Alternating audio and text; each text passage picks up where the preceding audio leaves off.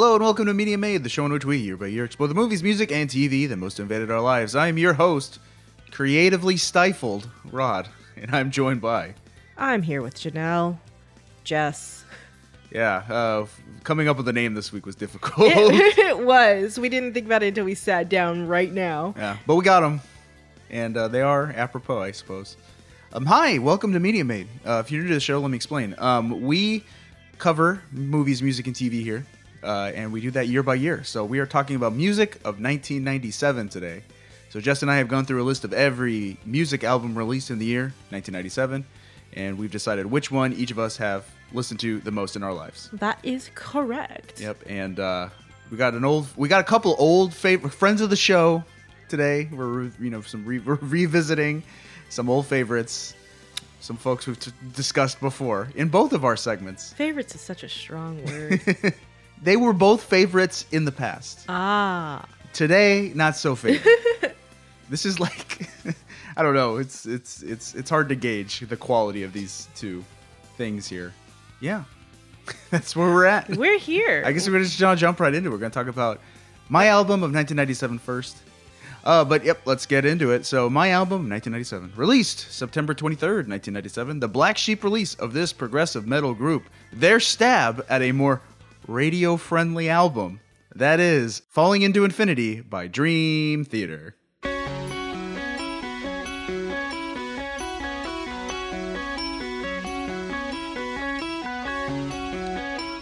I feel like this intro's going on for infinity. We're just gonna cut it off here. We're just gonna let it let it go while we talk. Um, so yeah, that is Dream. We're, we're Dream Theater once again. Spoiler alert: they're my favorite band. We've discussed this. Uh, that's why they keep showing up on the show. yeah. They're my favorite. Okay, That's so you know you're allowed your favorites. you usually your favorite act ends up being the thing that invades your life the most, right? So right. the purity of the show is we talk about the the music albums that most invaded our lives. It just so happens that my favorite band made those albums for me. You saying your favorite thing. I don't know if you said thing. You may have said act. Your favorite thing invades your life, and now I'm like, what is the thing that is my most favorite? That's everywhere, and the answer is the color gray. Okay. But yep, so Dream Theater here once again. Um, if you want to hear uh, our previous talks about Dream Theater, you can listen to our 1990, our 1989 music episode, our 1992 music episode, and our 1994 music episode. he said they were his favorite kids. Dream Theater. This is our first four Pete, first foursome. Uh, Dream Dream Theater. Uh, we're gonna t- we're gonna talk about it again. Um, and like I mentioned, this is them being pressured to make more radio friendly music. So that's gonna be a fun angle we can come at it because uh, we can decide did they succeed or fail at making something that's more radio friendly or commercial. Do we listen to the radio in this household? I do. That's true. You do. I do not listen to the radio. Yeah. Uh, spoiler alert, I don't think they succeeded in creating a radio friendly album. They just diluted what they were already doing. Ah. It's like they're too lukewarm. It's like they're not commercial enough and they're no longer uh, Dream Theater.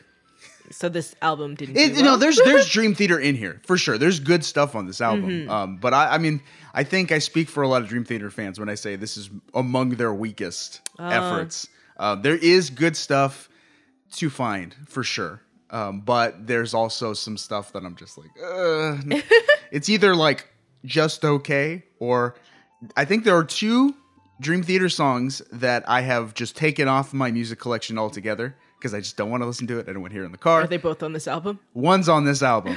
Anna Lee is the worst Dream Theater song. Oh, Anna Lee, it sucks. is it about Anna Lee? Anna Lee. Yeah. It's a, it's a name. Yeah. I don't know who that is. Her name is Anna Lee. Lee, comma Anna. And it's funny because that's the like one of the first songs written exclusively by the singer James Labrie. You know, that's like his his breakout. You know, he's he's writing music, he's writing uh, lyrics for Dream Theater, and it sucks. he does better later on. But Sorry, James. yeah, yeah. So, I assume this is the first time you've heard this album for this show. Yes. Uh, for me, it was one of the last Dream Theater albums that I had collected when I first got into them, um, and I, it's fine. I thought the same thing. It's here on the show. Yeah, I was like, there is stuff on this album that I enjoy, and then there's other stuff that I think is just okay. And then there's Anna Lee. We're not going to talk about Anna Lee. All right, so let's talk about uh, where Dream Theater has what they've been do- what they've been up to since 1994. when We last talked about them. Um, by the way, I was getting stressed out just putting these notes together. Why? Uh, because you'd think, oh, you know, three years ago, in three years, you know, there, not much has happened, right? No, everything. everything, everything moment. happened. It was super stressful, and it made me stressed out. Oh. just, just putting it In together. retrospect. So, uh, yeah, a lot happened, and we're going to dispense it all right now. As we talked about in our 1994 music episode, Dream Theater keyboardist and chief lyricist Kevin Moore abruptly left the band before the release of their 94 album Awake, which we talked about, Right. forcing the remaining members to frantically search for a replacement before their upcoming world tour. Right. Oh yeah. Already stress. Already I can see the the tendrils of stress. Uh, guitarist John Petrucci and drummer Mike Portnoy came across the name of New York based keyboardist Jordan Rudess in Keyboard Magazine, where he was recognized as the quote, best new talent in their reader poll. Rudess was subsequently invited to audition for the band. Okay? Dream Theater fans, they might recognize the name Jordan Rudess. I recognize the name Jordan Rudess. I've met Jordan Rudess. ah. He was very nice. He was just walking around our downtown when they came to visit, uh, when they were on tour. They played a show in our town, and he just likes to walk up and down the downtown just to see the sights. And so he's just walking around, and I was, you know, very awkward when I talked to him. Do you think he was singing Journey in his head? just I don't know. I have no idea. but yeah, yeah, he was he was very nice.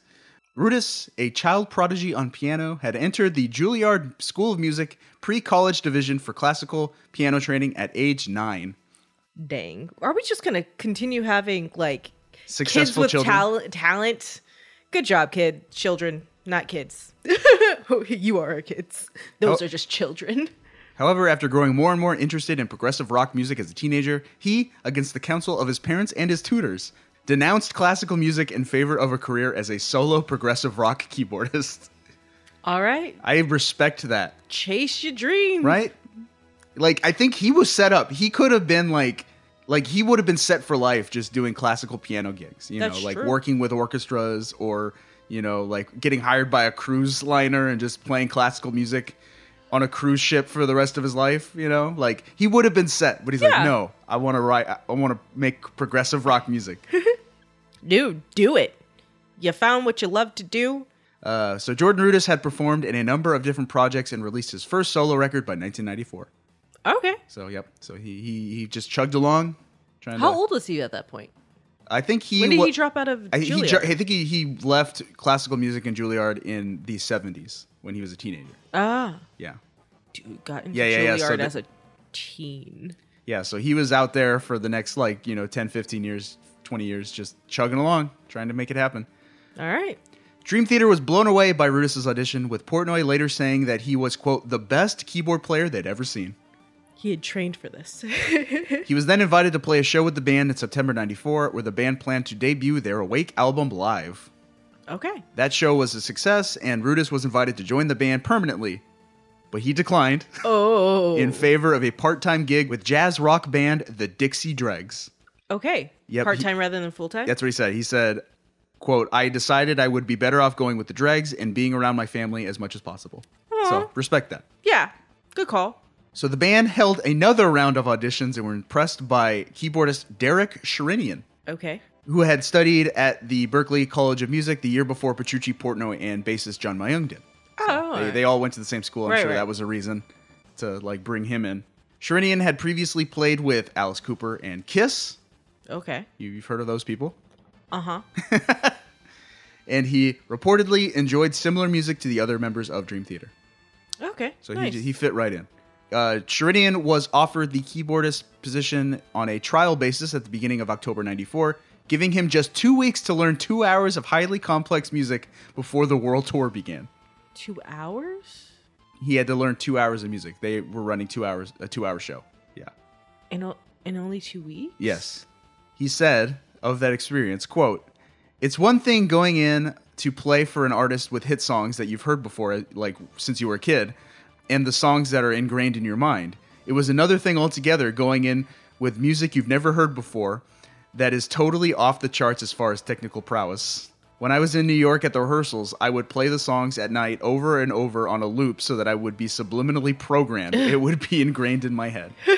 So that's intense. Yeah, could he also just have the music up, like music sheets? Because I feel like that would made it a, a little bit easier. He might have. I don't know, but I'm just saying. Like I have a lot of respect. for him. Yeah, Derek. absolutely. that's crazy. That's that's insane. I wouldn't do anything with two weeks notice except quit a job. Uh, the U.S. leg of the Waking Up the World Tour began October 20th, 1984, and finished on December 9th.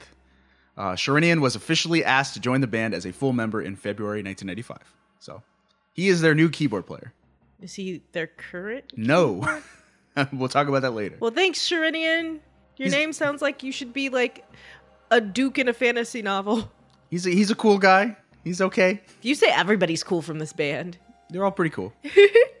While the band was on a Christmas break at the end of 94, singer James Labrie vacationed in Cuba with his wife, where he suffered violent food poisoning.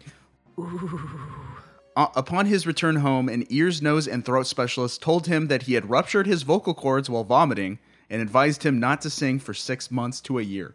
All of that sounds very painful and visceral. Right now, my stomach already hurts. I didn't. Ugh. Labrie decided to perform anyway, That sounds like something someone in their 20s would do. severely, like, I would say, ruining his voice for a decade. Yeah, his voice, I, I mean, he's able to hit the notes he used to, but he's never been the same. hey, kids, I know sometimes doctors don't seem like they really care if you don't have the a right doctor or if you're under Kaiser.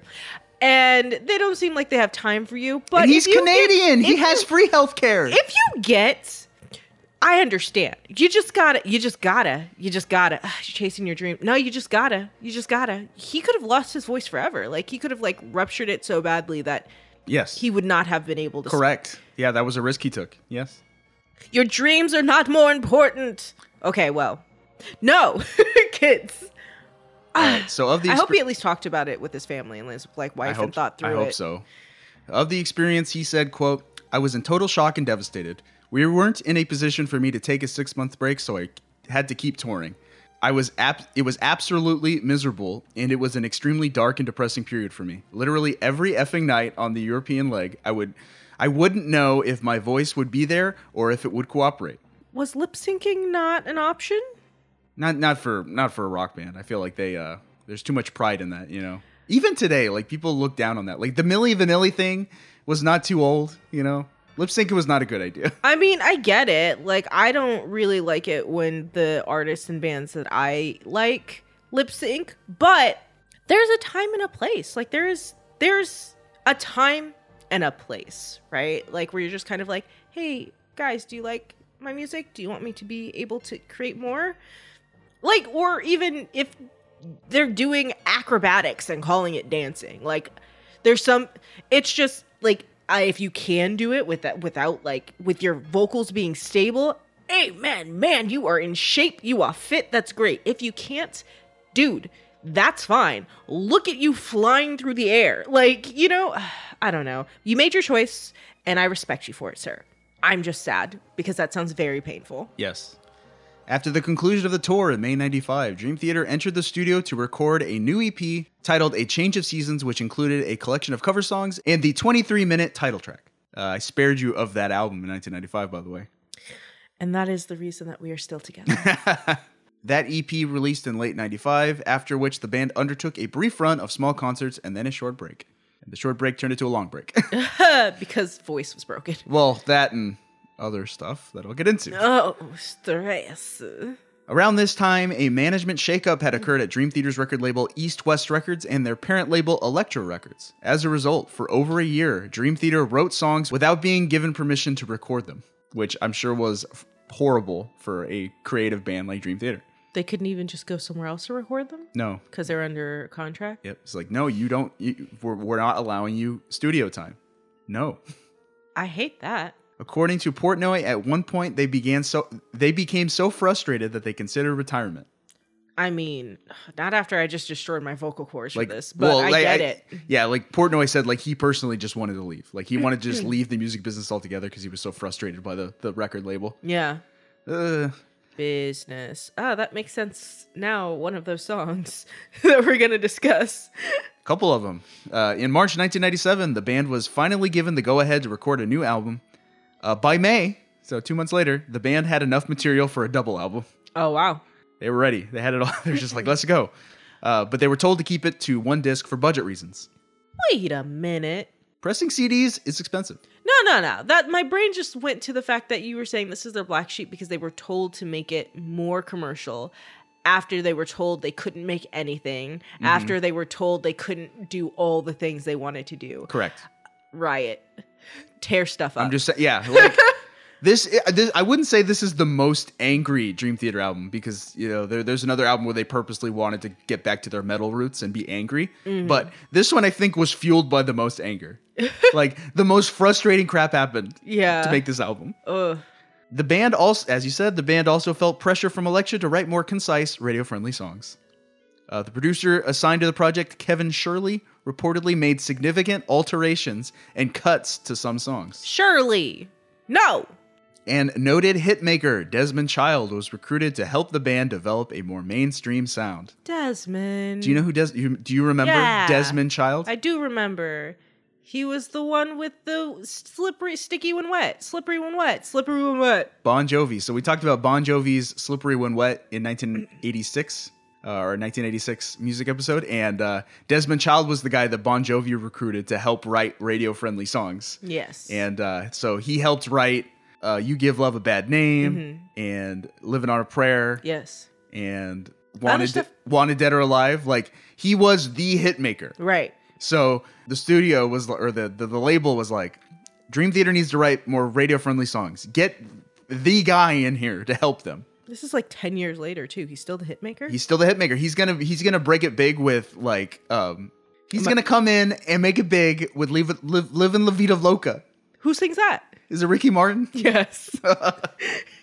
Anyway, Desmond Child's still the guy. He's still the guy, and so the the I think that just goes to show Elektra Records was like so desperate to make Dream Theater like a viable commercial success that they they brought in Desmond Child, which Yeah. is very funny.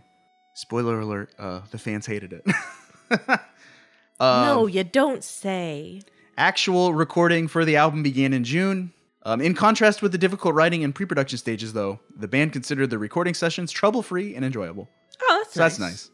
The album titled Falling into Infinity was completed July 30th. So that's that. Sounds like a horrible experience. Yeah. I would not wanted to live through that. No. And that is what fueled the songs we're going to talk about today. Are you ready? Let's hit it, DJ. All right, so the first song we're going to talk about is actually the one that I started to play when we started talking about this album, and the intro is so long. Mm-hmm. Uh, we're gonna It's still going in the background. Can you hear it? no, we're gonna pick that song back up. It's called New Millennium.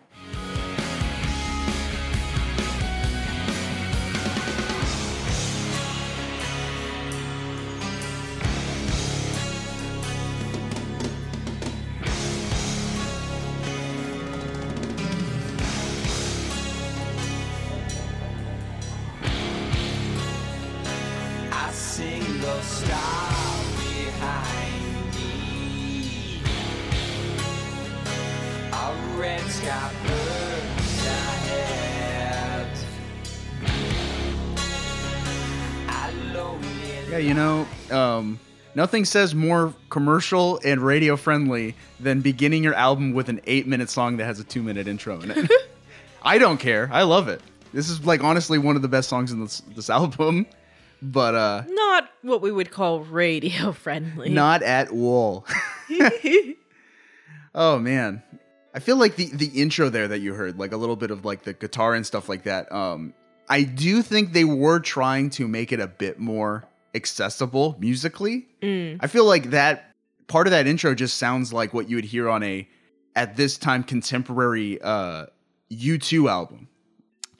I don't really know what U2 sings. That's Sorry, fine. that's a long pause. yeah, that's fine. Like, some something about it reminds me of like arena rock U2 type stuff on this album. Like just Mm. the sound of it, the the general tone of a lot of the the songs and the, the use of instruments just sounds like U2, which is rock and was popular at this time. so, that's what like Desmond was trying to. I don't I don't know I don't know if he was necessarily involved in the sound part of it, but like mm. cuz I think he's more of like a songwriter like lyric That's fair. and chorus guy.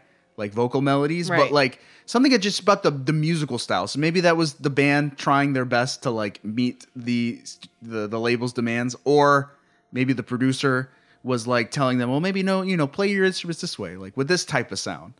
Whatever it is, it just sounds like U2 to me. But yeah, um, what do you, what do you think about the lyrics? What do you make of New Millennium? I make I I think like stepping back and looking at it right now it's about change, you know? It's I Yes, yes. It's def- uh, Oh, new millennium. Obviously it's about change, but I think it's about big change more than anything else. Mhm. Um which I think is obviously a reflection of what they had been going through at the time. Yep. Like they had a lot of changes like with keyboardists. They had 3 for a while, you know, and um then changes in their bodies because puberty happens to everyone um with their voice their voice stuff and then changes in the label and the representatives and so i can see a lot of that happening in this Yes, song yes. or being filtered through the lyrics here I uh because honestly, like I I didn't I didn't apply the the band's you know Discord at the time to the lyrics until after doing all my research, right? So when I first heard when I first read the lyrics and listened to the song, like I was more looking at it from the just the new millennium angle because we talked about it like, hey, the year It's 2000's coming up, you know. So I would imagine I don't know if anxiety is the right word, but just like looking forward to the big turnover, you know, from the the 1900s to the 2000s, right? It was a big deal for everybody. It was just on mm-hmm. everybody's mind, and I don't know, and and it's just sort of like a New Year's resolution, right? That's what I was mm-hmm. thinking, but it's almost like a new millennium resolution, right you know, was this song, right? Because it opens up with looking ahead, right? He sees something ahead. He's looking forward to it. He doesn't know what mm-hmm. it is. It's undefined, but he's looking forward to it, right? Right, and then right. as the chorus ramps up, it says, "A sense of a new beginning. I sense a wind of change." Then going into the chorus, out of the out with the old useless, people so cold and ruthless, welcome in a new millennium.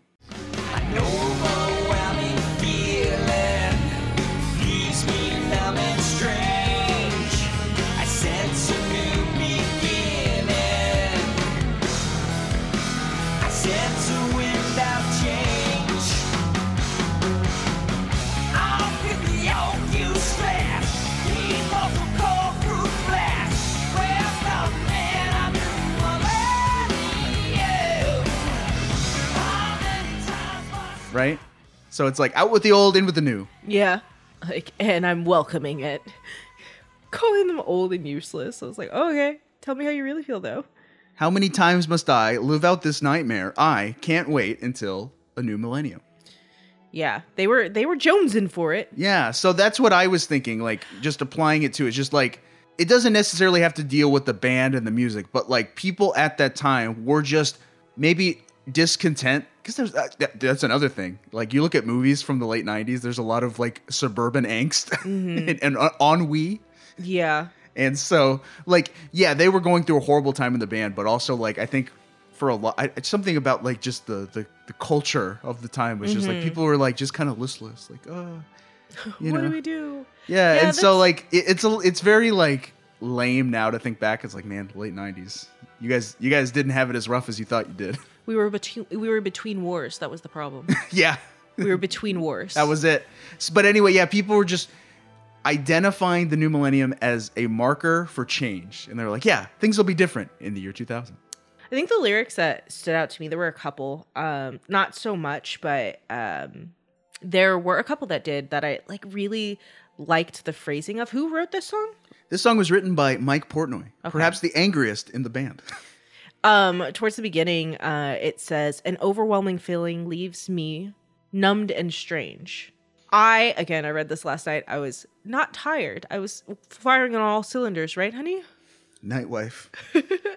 I was a terror to you and myself. Um, but I read numb, numb and because for some reason where my lyrics came from, numb and is one word. There's no Oh. space between numb and. So I read it numbered because also I have dyslexia, and I'm wearing my glasses now. Um, and so I read an overwhelming feeling leaves me numbered strange and i really like the the concept of that couplet just because it was just kind of like things are happening so much that you're order is thrown off balance. Like I'm feeling numbered strange. well, I mean that too. Like, yeah, so I mean, still, it still works. think about the band. It's like yeah, we we the the the the label is trying to apply commercial like value to the band. It's like, Right. you are numbered, sirs. So, Yeah. makes sense. So I, I yeah, so I kind of wish it did say numbered. Yeah. but the the idea of that even putting it uh yeah, putting it in the context of what the band was going through, but also putting it in context of like where the world was at this point, this like feeling overwhelmed like I how old was I in 97? Like 8, 9? and like the idea okay well we're not going to talk about i've said i was bullied too many times i was friendless but like the kind of thing where you i can definitely remember being around that age and the, those years and uh years coming up feeling like sometimes like a strange kind of hollowness Yeah. and not really knowing what that was about It's that like- ennui. yeah you know and and not having a a name for it like i definitely didn't know the word ennui and even if i did right i'd be like okay but what is it what is it and it's overwhelming and you're just like i'm off Yeah. i don't even know what on is for me anymore Yep. And looking forward to anything, any kind of marker that's going to be like, all right, once we pass this, we're going to be able to do better. We're going to be Yeah. able to Yeah. reorganize. And I just really like that. Yeah, because um, they, I, I think this song is yeah. It, it, there's a lot of like angst and frustration expressed in the song, but also there's this sense of hopefulness that things will get better, things will change. Mm-hmm. Right, Right, right, right. Like there's still an uh, optimism in the song, right? Like the lyric goes, "I've got a feeling the turd is the tide is turning now, baby. Funny feeling, everything's gonna be all right now." I got this feeling the tide is turning now, baby. Funny feeling everything's gonna be alright now. right? Because hey, it's the new millennium. Things are gonna be okay. Like for us in our lives, it's a new millennium. Mm-hmm. Things are gonna get better. Yeah. I think it's like really interesting that that hopefulness that you know, you know that I don't prescribe to things like that, right? Like when it's the New Year's, I don't make New Year's resolutions because they mean nothing to me. If I'm going to change something, I'm not going to wait for a date. I'm going to start now. Um, that doesn't mean I'm self-disciplined or anything, kids. Like I, that doesn't mean I do it often. But if I've made a decision, like right now, I can keep saying I really do need to work out, but I'm not. gonna I know I haven't actually come to a decision, so I'm not going to do it until like something happens. Like, all right, it starts today. It doesn't start tomorrow. It starts like I'm doing groundwork right now. I'm doing this because I Yeah. need to, and I need to come up with a schedule. Um, and so for me, like that kind of marker, this is probably why I'm a huge pessimist and a realist. This is probably why, like, I maybe you can't tell from this kids, but like in this relationship, Rod is the optimist. he has to constantly pull me up towards like the positive things. And I it's hard for me to say like it's just it's going to get better just when I get over that bridge. Just when I get cross this this rough patch. I I for me don't ever see like the new millennium is where things are going to get better. So it's really interesting to see, right, like them in the lyrics, right, placing their hopes on this this faraway hope that hasn't Yeah. anything to stand on, but like they need it or else like they're going to collapse right now. But I th- also I think it is tangible because I think the the attitude is we're gonna you know just buckle down, work really hard, and prove that we're right. Mm-hmm. It's like all of our hard work will pay off in the new millennium because people will know that we you know we prove them wrong. It's like we're, we're gonna prove the label wrong. We're gonna prove the people wrong. It's like no, we are going to succeed. but you said this is one of their worst albums. Oh, but hold on and wait a couple years. That's fair. They're they're saying like, hey, this is what the uh, they want for us, and we're gonna do it now. But like when we're able to do our own stuff, it's gonna Yep. be the success that we were always after. and they did before the new millennium.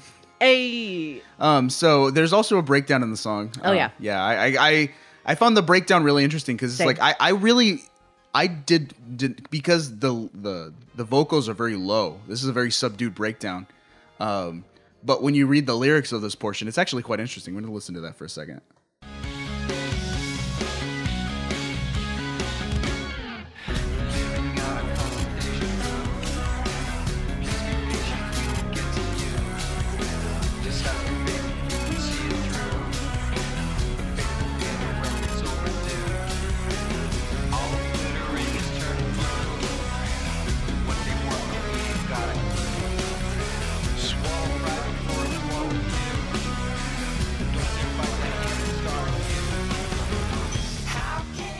Yeah, so it like kind of repeats a bunch of similar phrases, right? Like living out a constant deja vu, keep your head up, please be patient, we will get to you, keep your head up. And it, it repeats that phrase, keep your head up, keep Yeah. your head up, keep, keep your head up. And it's like, just have some faith, you can see it, uh, but your you can see it through, but your faith don't pay the rent that's overdue. Mm-hmm. and it's just, yeah, a bunch of similar phrases, all with the refrain, keep your head up. Yeah, I like. I wrote that. Uh, I wrote right. The keep your head up refrain is something that we hear often as young, in quotes, professionals. this kind of thing where you just like you just got to push through. Just keep your nose in the air. Keep your nose clean. All those like cliche things that people say. Like it'll be fine once you get to the other end, and it's that push through until you get there kind of vibe. You said it uh, earlier in you said in an earlier music episode that Tupac had once said a thing, right? Like sometimes you just have to break down the door. Yep. You know, and that's Yep. what it feels like. Like you're trying to take they're trying to take advice that's like supposedly good advice or supposedly like well-meaning advice uh and even just hearing living out a constant deja vu keep your head up. Like people telling you the same things over and over telling you to be patient telling them that they'll you will get to you. You'll you just gotta like believe you gotta have faith like you gotta know that this is gonna happen. And then it just kind of um derails devolves into just the negative thinking but that's kind of also right like but faith don't pay the rent that's overdue. All that glitters is turning blue. Uh one they want for us from us what they want from me don't got a clue. And this kind of like pushback of that pot like overly po- almost toxic positivity um especially because it's not about being positive you know it's about kind of making somebody bide their time until you can get yours first Yep. because that's that's what it really feels like i really like the end of Me this refrain. too. It's so good. yeah Say it. Okay.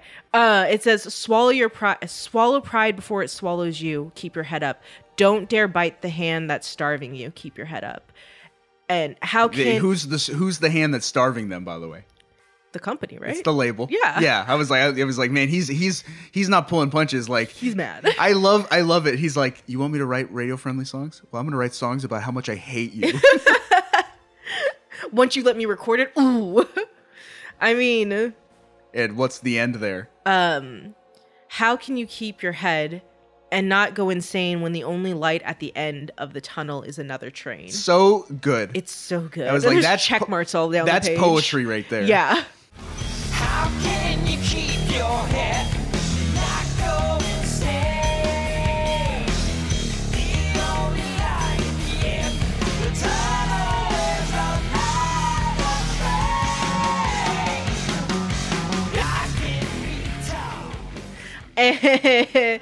Poetry of the sick and tired. I think that this is the thing that like it's interesting because it starts off with the things that are so like similar things that we can definitely relate to. Like we all can hear these things, like people just giving us platitudes, but then the bottom bit being, yep, nope. This is how I feel when people are saying these things. Kind of, you know, like, Yep, why do yep. I have to be the one to shut up? Why do I have to be the one that's calm when you're clearly abusing me in some way? And being able to see right that there's a train at the end so knowing that like i can get off these tracks uh, or i can make it to the end you know making an exit strategy a plan It's also just super realistic. Like there's a real like not, not realism as realistic, but like being a realist, right? It's Yeah. like there's just a sober understanding that hey, yeah, I have to keep my head up. I keep saying it to myself, but it's also really, really difficult. Yeah. frustratingly difficult because I keep seeing like false hopes and I keep getting disappointed. Mm. or I keep crashing. Right Ugh. Yeah. deep breath because don't we all feel it kids tell you what, I really appreciated this song a lot more after Doing the research? doing the research and hearing the like actually like really paying attention to the lyrics because I Yeah. don't do that often. But like the song is musically really good, but I I really think there's a lot of really smart uh I don't know thoughts presented. yeah i prefer like this is why we when we first went through we like read the lyrics because i can't hear what they're saying Yeah. and having being able to see it is a lot easier for me um and for yeah that's it Yeah. So um I think that's all I have to say about New Millennium. You have anything you want to I just the line all that's glittering is turning blue. I think is really because when I was going through the songs, I didn't do them in the order that we're doing them now. Blue is a color that's reused in a couple of these songs. Oh, interesting. Yeah, Okay. which I could have looked up the, you know, meaning of the color blue in Sadness. like poetry. Yeah, I guess. I, I I'd imagine sadness because that's that's fair, but I think. Oh yeah, sorry. think about it. All that's glittering is turning blue, right? They Dream Theater had their greatest hit in 1992. Mm-hmm. They, their biggest hit they'll ever have, as far as the singles goes. Their most commercially successful song released in 1992, Mm-hmm. and at the time they thought they were going to be big stars because, like, wow, th- th- this success will have it will never go away. right. It's turned to blue. They're having the worst period of their entire careers right now. It's their blue period. I mean, I get that. I just think it's like glittering is usually that all that glitters is usually says isn't gold. So Yeah. glitter is a- I is referring to the color gold turning blue or gold the metal turning blue with rust with like I was just like what what does that? what does that? So I just thought it was interesting. Capitalism. Capitalism. Um, but I'm going to close out this discussion on this song uh, with a little highlight of the new keyboard player, Derek Sherinian, because uh, I, I think he doesn't get a lot of love. I, I don't think I I, I don't think I res- um, give him enough respect. Um, he definitely, and it, it's kind of interesting. You you don't really I- don't know if the layman really thinks of it this way, but I feel like musicians have their own signature sound, just like a vocalist would, right? Everyone every vocalist has their own voice, right? And you can kind of hear the difference in people's Right. voices. You can also kind of hear the difference in people's like guitar playing and keyboard playing. A lot of keyboardists have their own signature voice that you just don't hear. So um, I wanted to just play a little bit of a like a little keyboard solo at the end of New Millennium, just to show like this is what Derek Sherinian's keyboard voice is. It's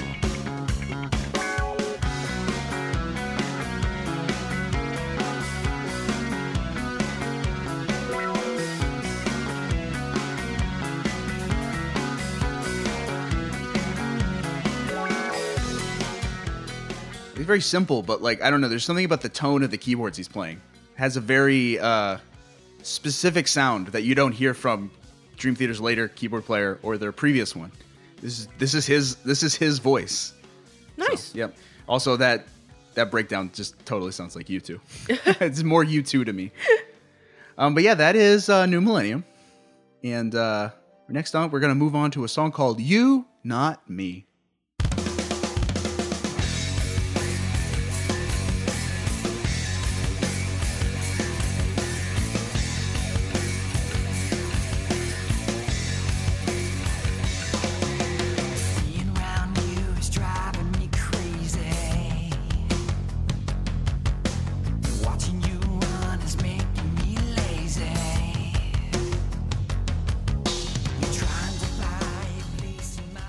Before um, we even get into like the lyrics, I wanted you to I wanted to ask you, what do you think of the general sound of this song? It definitely sounds more commercial. What what what about it uh, makes you feel that it's more commercial? The vocal drag. You, you give a I don't know. Can you articulate it? Being round you is driving me crazy. Is just something about it this makes it seem more Watching you run is making me lazy. okay. It's like it's a drag, like you're dragging Yeah, certain yeah. words. Like it's, it's almost like a fake rock star persona. I don't know that, but it's something. It's like, okay. so I remember a conversation we had when we first listened to this album together, probably two years ago now. Mm-hmm. Um, you said to me when we heard this song, "This sounds like blank." Do you- Nickelback? it sounds like Nickelback. That's exactly what you told me, and I've taken it like I've absorbed it in, and I was like, "She's not wrong." so let me play the freaking chorus because again, this is this is the this was meant to be the lead single. This was the song that was gonna be like this is the commercial song. This was the radio song um, and it just follows the generic rock single format to a T: verse, chorus, verse, chorus, solo, chorus. That's alright, I'm okay. It happens every single day. It's all the same, but I'm not blind. It's all about you, not me. It's all about the things that you're expecting me to be. There's not enough time. Yeah. I stand by what I said. It does. It really does. It's really interesting when you say that and you're like, man, you nailed it. Yeah. and it's actually really funny because like Nickelback and Creed aren't popular yet. Uh, Uh, so uh, this is the segment of the show because you know because I I tend to be more um, rock and metal than Jess is in terms of uh, music taste, right? And also my music uh, for has been and will be very niche and uh, I don't know uh, non-mainstream, right? Dream Theater's just not mainstream, even though they were trying to be. uh, so I want to take this moment to describe the state of rock and metal at the time Do in it. 1997. So we talked about this in our 96 music episode, but grunge is dead. may it rest in peace. Rest in rest in peace, grunge. um, and so a little a, a little music genre that nobody liked came out of grunge, and that was post grunge. so I looked and did a little research on post grunge because I've never liked post grunge. Like all Did I like post grunge? Yes, I liked post grunge. you very much like post grunge. Spoiler alert: We might be talking about it in a year or two. Did I love post grunge? So I, I looked at because again I, I I've never really liked a lot of post grunge music music uh, music that like was labeled post grunge. So I, I didn't know a lot of like the specifics on where it came from, like where that label came from, where uh, the how the the genre grew. Right. So apparently in the mid '90s, from like '93 to &96, a couple of bands started popping up that weren't from Seattle that were basically co-opting the grunge aesthetic and like the general like grunge like sound, right?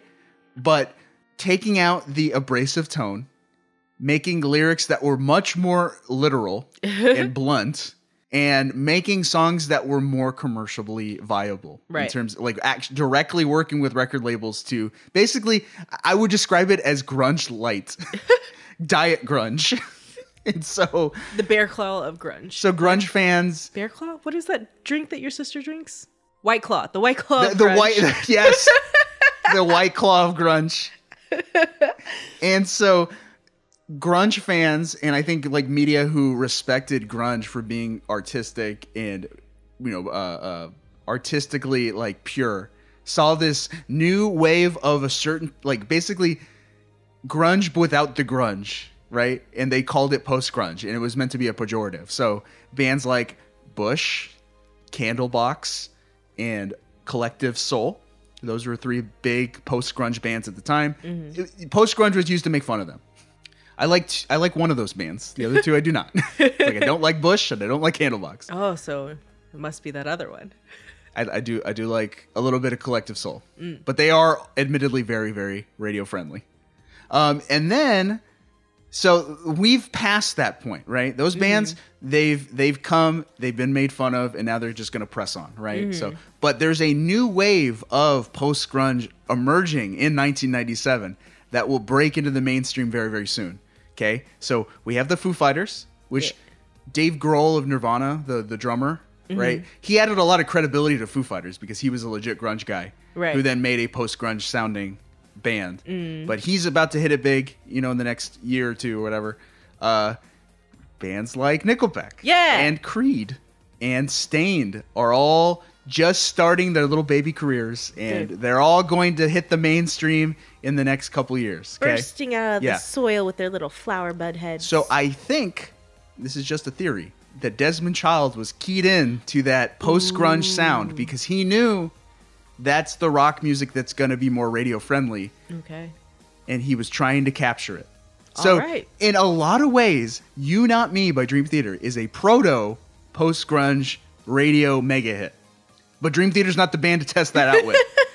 Dream Theater's not going to play along. No. Creed and Nickelback, they'll play along. They'll they'll they'll do whatever the label tells them to do. Hey, you don't know that. I don't know You that. haven't done the research. I know. I'm just. I'm just. I'm applying things. I don't know anything. I hope once you do the research for the several Nickelback episodes that we're definitely going to have, that you have more of appreciation for them. We'll see. We'll see. So I just thought that was really interesting. That is really interesting. Yeah. So, "You Not Me" was the song that Desmond Child was specifically brought on to help rework. Got it, got it. So the song "You Not Me" was actually it started life as a song written by John Petrucci called "You or Me." Okay. and it was extensively w- reworked to make it more commercially viable. Mm. Specifically, the chorus, right? Did they ever put you or me out on a later album? Yes, they The did, they wanted and I to? have it. So you want to hear? You want to hear a little bit of the chorus that Was used supposed to be? Sure.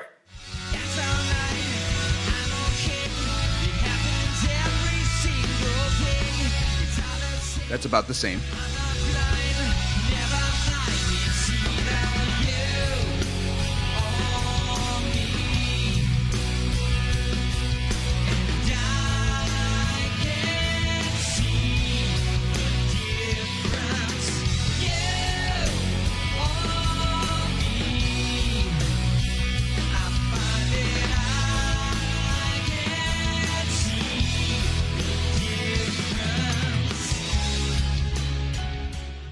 Find that I can't see the difference. Can you see the difference between the two versions of the song? Yes. I, I'm I, I, I'm gonna be honest. I feel like there's a lot more um, genuineness Yes. in that second version. Yeah. It's there's and honestly, it sounds grander. It sounds bigger. Mm-hmm. There's like a wall of sound I hear where I was like that. That sounds like a real rock song, whereas "You Not Me" sounds fake.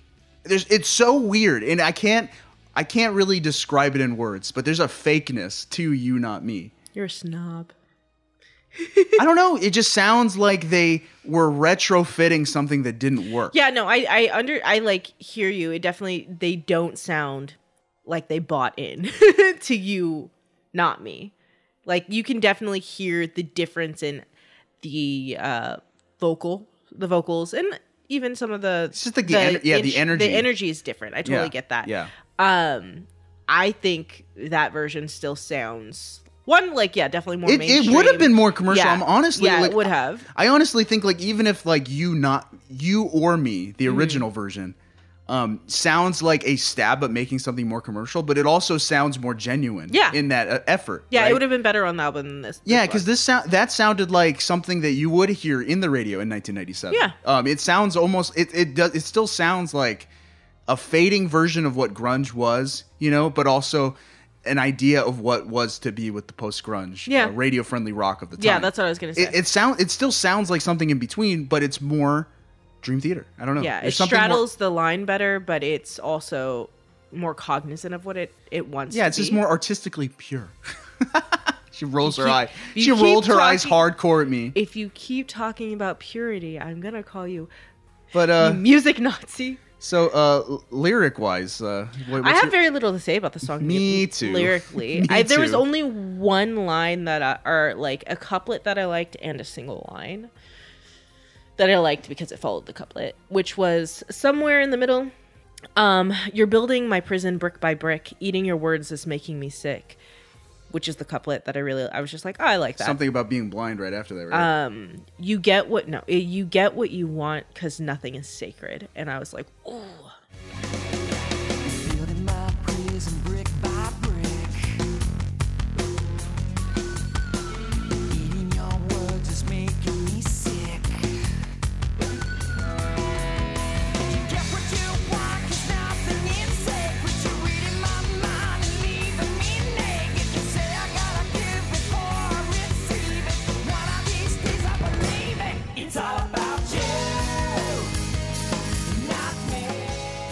i re- i was like oh do i want to talk about that line because that's a powerful line and again right knowing like i know that this whole song isn't about uh the company and the things they were no, going through yeah. yeah, like not every song is, but this is one of those lines that I was just like, yeah, the company gets whatever they want because nothing is sacred. My time, what I've put into this, what I've given up for this, um, what we've gone through to find people, you know, Mm-hmm. how our fans feel. Uh, it's what you want, and you're gonna get it because you don't care what you have to destroy to Right. get it. And I was just like, even outside of the company thing, just in general. I was watching a video earlier this morning about uh, emotional manipulation, and this this is the line that like I feel like describes that perfectly. it it's funny because I, I think the song is abstract enough as far as the lyrics go to be it could be about any disagreement ever it's Yeah. about two people and one guy accusing the other one person accusing the other person of not being there for them lying to them um, manipulating them whatever deceit greed selfishness. There's it's all there. causing all- the downfall of their relationship, and that doesn't need to be a romantic thing. Just Right. a, the relationship, the connection between two right. people. And I, I feel like that. I mean, that's sometimes that's good lyric writing where you can apply anything to it and it makes sense. Yeah. So, like on a raw emotional level, this song sounds like it came from a place of genuine. Yeah. You know. Genuine upset and hurt. Right.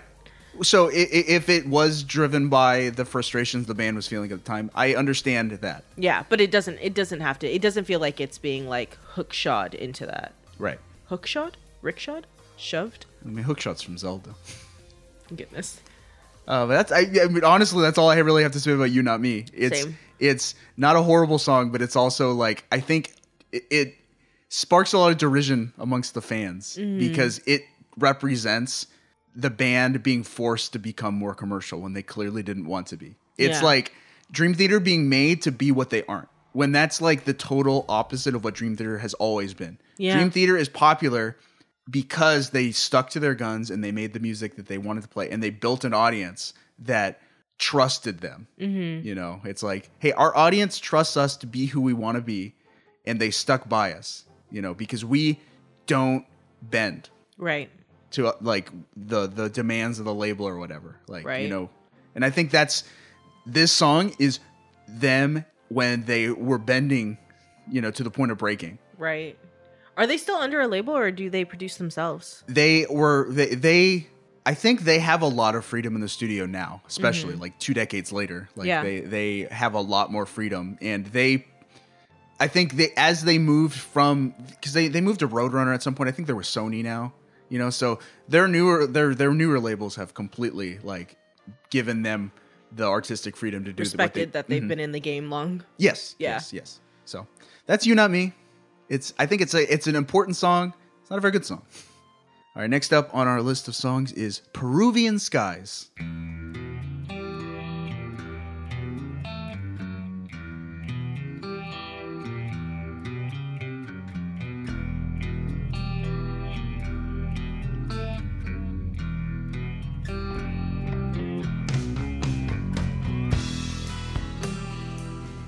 Peruvian Skies is another song with a long intro. This song is interesting. Is it based on a movie or a TV show or something? I don't think so. I it, it, there are a few like reports on what it's about, but I'm not completely sure. I, I do. You, do you want me to tell you, or do you want to talk about what you think the song's about before I do that? no, because honestly, the whole time I was reading the lyrics, I was just thinking about it, a Nickelback song that reminds me of. Oh no. well, I better tell you then. Okay, so this is unsourced. I don't know where this came from. I found no quotes to confirm this, but I read that Peruvian Skies is based on an article that guitarist John Petrucci read about an abused girl in Peru, which is where the title came from. Peruvian Skies. So, Got it. Uh, the song does deal with some kind of abuse of a girl named Vanessa. Yes. There's a character named Vanessa that's mentioned, um, and it's very vague. yeah.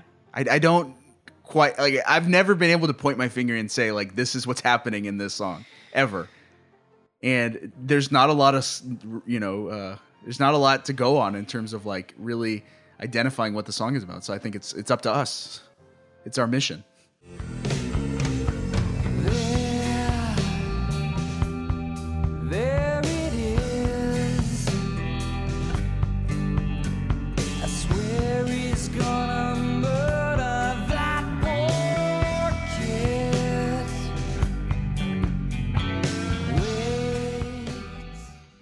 I think the idea that Vanessa is a child changes my reading a little bit. It could not be a child, yeah, because I, I I think like it, it could be Vanessa could be a woman, could be a little I read girl. it. I read it as a woman watching some oth- some other child get beat. Oh, that's interesting. That that could be too. Yeah, because Yeah. I think uh, it begins there. There it is. I swear he's gonna murder that poor kid. Wait, I hear it again. Don't turn on the lights until we hear the way it ends. Under Peruvian skies, Vanessa regretfully waits. The story unfolds in her eyes. Where's midnight hysteria? Where midnight hysteria's no big surprise. So it sounds like maybe she. Well, now uh, again, now I'm thinking like hiding in a closet, watching something. Like he's watching. she's watching a kid get beat and she's waiting. It says, wait, hear it again until you hear the way it ends. Mm. So she, w- she, Vanessa regretfully waits. Yeah. So I was reading that as maybe a woman in a relationship with a child and not being able to or choosing not to protect that child from That that's totally valid. and Yeah. I, I think I, I can absolutely see that. Whereas I also have seen, and I, I, I kind of, I also may have like interpreted the song this way as be Vanessa is the poor kid who's you know Mm-hmm. getting abused, who you know is getting beat to the point of almost you know being killed apparently because you know he's gonna murder that poor kid. Yeah. Right. Um. So like that changes the reading for me because when I was reading it, I was confused and a little upset because like the chorus, uh battered and bruised, always confusing. I'm gonna get to this line, but always confusing the love that she's losing for hate. Poor Vanessa, poor poor Vanessa. skies. Yes,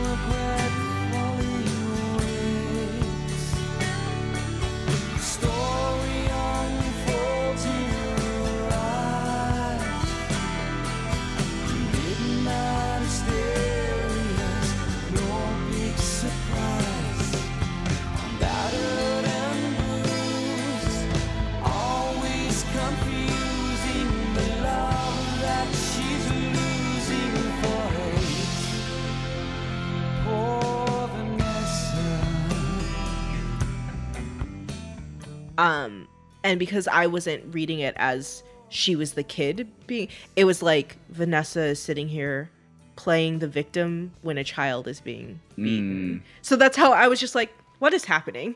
I'm confused. Yeah. um not that it doesn't happen in real life or anything like that but i was confused because this there's no like resolution to this kind of story it's just this is happening the end like Yeah, yeah, know? it's crazy. And like so that line I also like marked down. Always confusing the love that she's losing for hate. Mm-hmm. I was like, what is what do you think that means? well i wrote falling out of love does not equate hate right so i think like another another one of those things why i was like i didn't think this was the person being beat Yeah, that you know because i, I, think I think you're right. Yes, it was like those Yeah. things where it's just like, I don't know. I'm not like if it was Vanessa, then that line becomes even more confusing. I guess it doesn't. Okay. So, as Vanessa as an adult, always confusing the love that she's losing for hate, she is losing love for someone and she's starting to feel like it's hatred, but it's but the lyrics are saying it's not hatred. You're just losing affection. You you're losing any emotion for them. You don't even feel hatred. Or the flip side, um someone is losing love for her and she thinks it's hate. If that makes more sense um if Vanessa is a child and she's thinking like oh this person beating me this man beating me my father my brother my uncle my grandpa a stranger um A bad boyfriend. hates me Yeah. it's hate and it's not hate they're just losing you know so it's it's a very confused it's a beautiful line. It's a very confusing line in context with this song. It is. um and so it made it really hard for me to like even like lower the next verse um hey i hope you know uh i'm taking all of this with me when i go. Shame you're not to blame. I'm the monster you created in your daddy's name. And i said what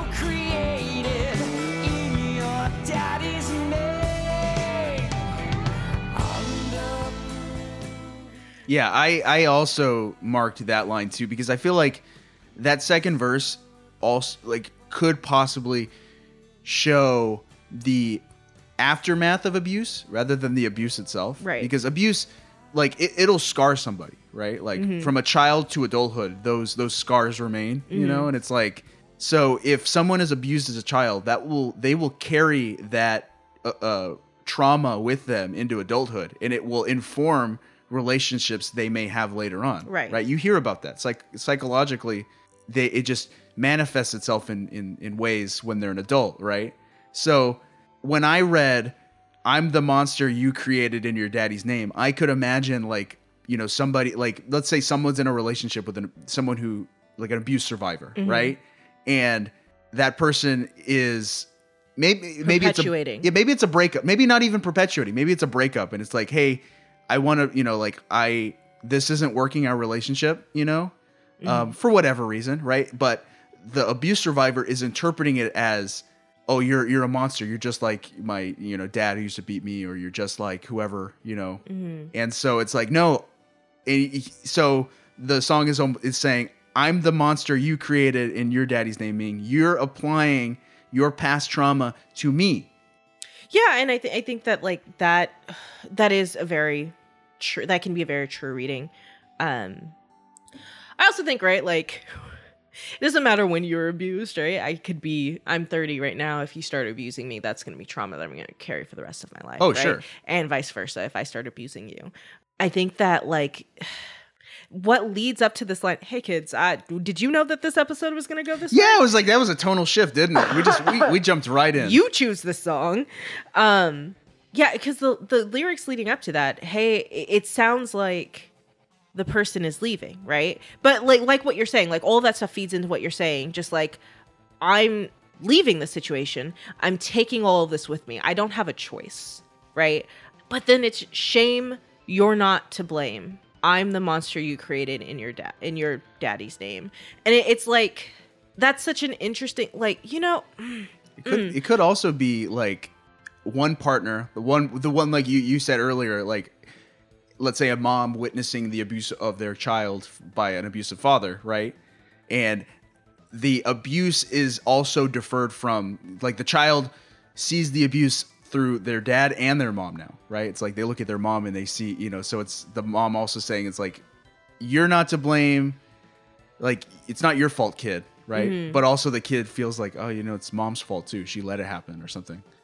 I don't know yeah It's I- difficult. it is. It's like it's like the it's the th- it does feel that specific line the the one we're talking about uh, i'm the monster you created in your daddy's name specifically sounds like a cycle right? The cycle that you can't break Yeah. or that you don't break right? Like Abuse uh, begets it's not abuse. it's not that you yeah right? Like i am not like the person saying you didn't abuse me because you wanted to abuse me. You abused me because your dad created that in you. True. You know? Yeah yeah. Um or your mom but it says specifically dad. And because it says specifically dad we're gonna go with that. And Right. but it's again almost like see because here here's the thing. Because if i read vanessa as a, wom- a, a woman who's watching this right then the abuse is not abusing. The abuse is allowing it. Yeah. You know the abuse is taking a back seat and just w- waiting to protect yourself you know? And ugh, there's a lot there was only one other thing in this like this the song Peruvian skies what? It's it's an enigma for sure. it that's is. why i wanted to talk about it because i feel like there's so much it, it wants to say something but i never under quite put my finger on what it's trying to say. So i figured it would be interesting for you and me to try and figure it out together. I think more or less it is about a person called Vanessa. Um, it could be a woman, it could be a child, right? Like, Yeah. because I could also very easily see Vanessa being another child, Right, right? Like too. watching this and hiding so it Oh, doesn't yeah. happen to her, That's right? Especially because one of the last lines is terror by night, liar by day, telling her secrets won't make them, won't take them away.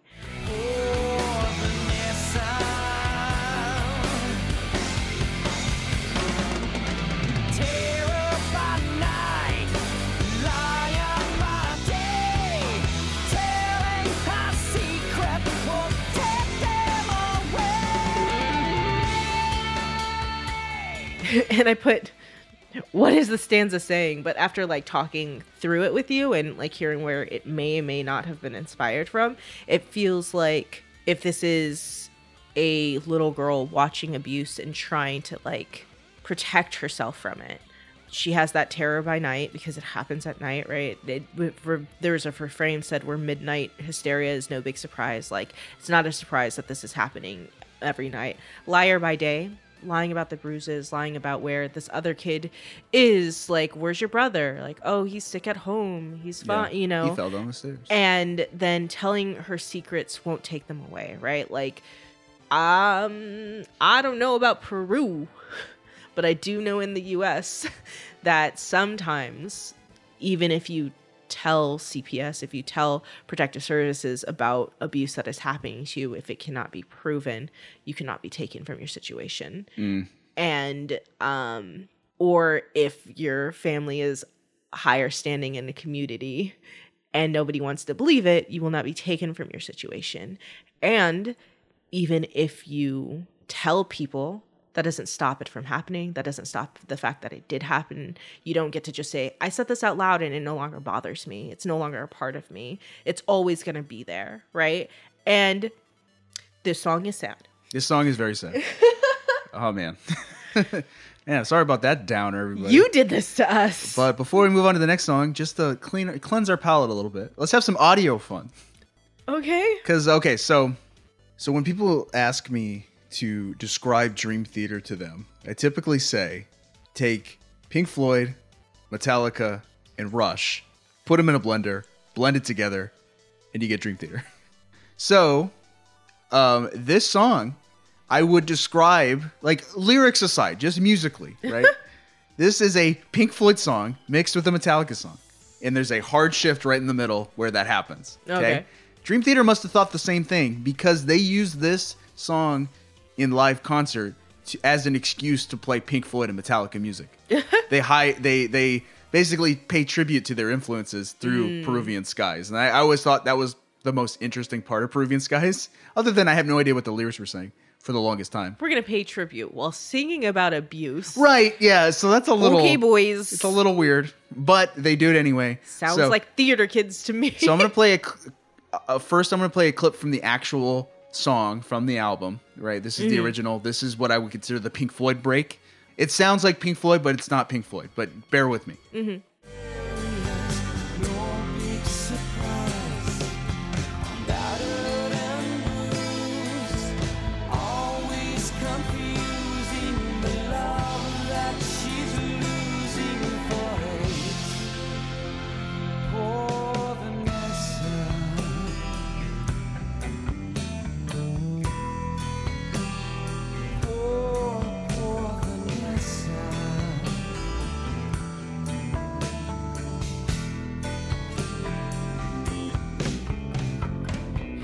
Musically with the guitar and the keyboards and, and just kind of like the very quiet uh, bit there. That sounds like Pink Floyd. It sounds like a Pink Floyd break, what you would hear in Dark Side of the Moon or something. Yeah. Right. right Um, so I agree without knowing actually. Now, um, I have I'm gonna play that same segment from that song from a couple of different live albums that Dream Theater's released. The first is from 1998's Once in a Lifetime, uh, and that is that same portion of the song played from that concert.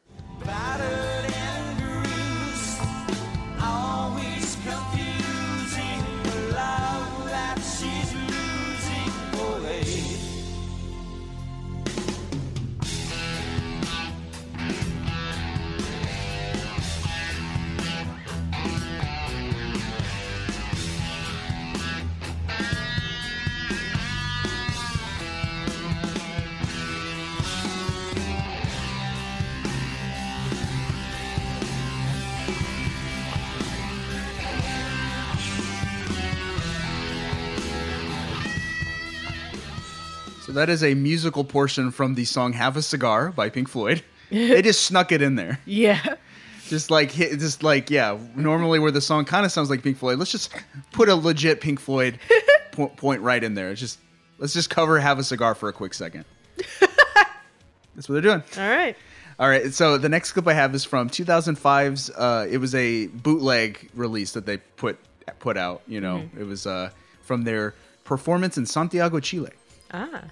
And they prefer Peruvian skies? In Chile, yeah. So it's the again same portion of the song, and this is what it sounded like.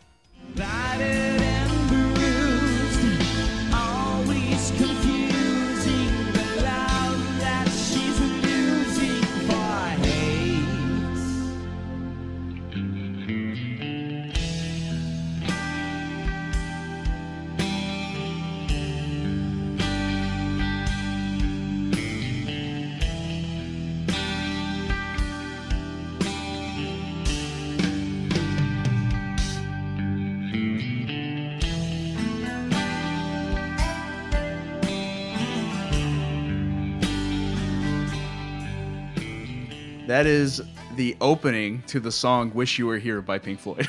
I'm telling you, they're just they're just hiding references to their their influences in this song. They're like, if we have to play stuff from this era, we're gonna play the things we actually. We're gonna have want. some fun, and it's it's so interesting that they've done it more. They've done it more than once, and always with different Pink Floyd songs. it's like two different Pink Floyd songs fit right in. very, very, very, very interesting. So, um, other than that, um, another like I mentioned earlier, another Dream Theater uh, influence is Metallica. Mm-hmm. Now, I'm gonna play another point of Peruvian Skies, the original from the album, um, and what I call the Metallica break. okay. And now this sounds like Metallica, but it's not. But it also goes to show the tonal shift halfway through this song. Because the song goes from very slow, as you've heard when we played all the lyrics and stuff like that. The song just picks up and starts, um, you know, basically just becomes a hard rock metal song. Okay, and this is the that that an a portion of that segment of the song. Okay.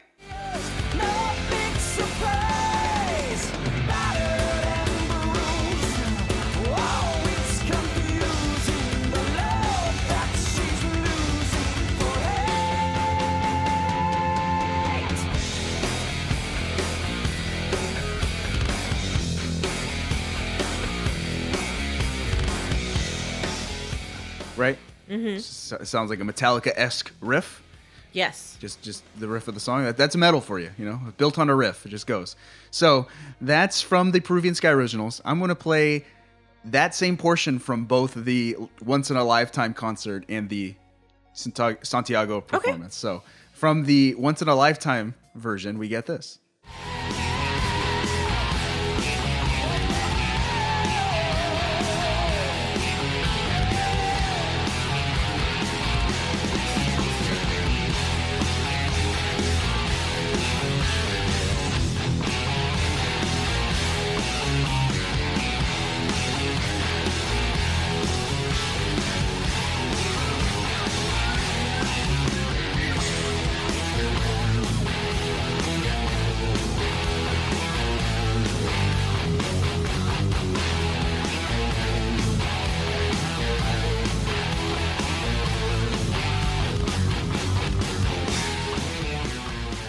that riff Crazy Train. no that's that's enter sandman by metallica Ah. Yeah, so they just plugged in the the riff to Enter Sandman, uh, right right in there in the Metallica portion, And it it went with ease. and uh, from the Santiago performance at the same portion, they do this.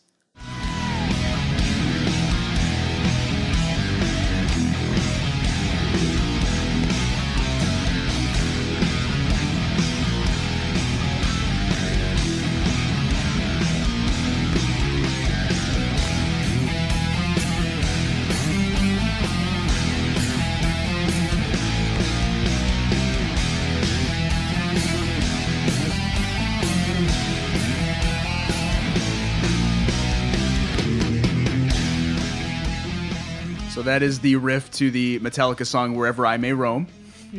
Um, I also I want to mention I love South American metal fans. They're the best.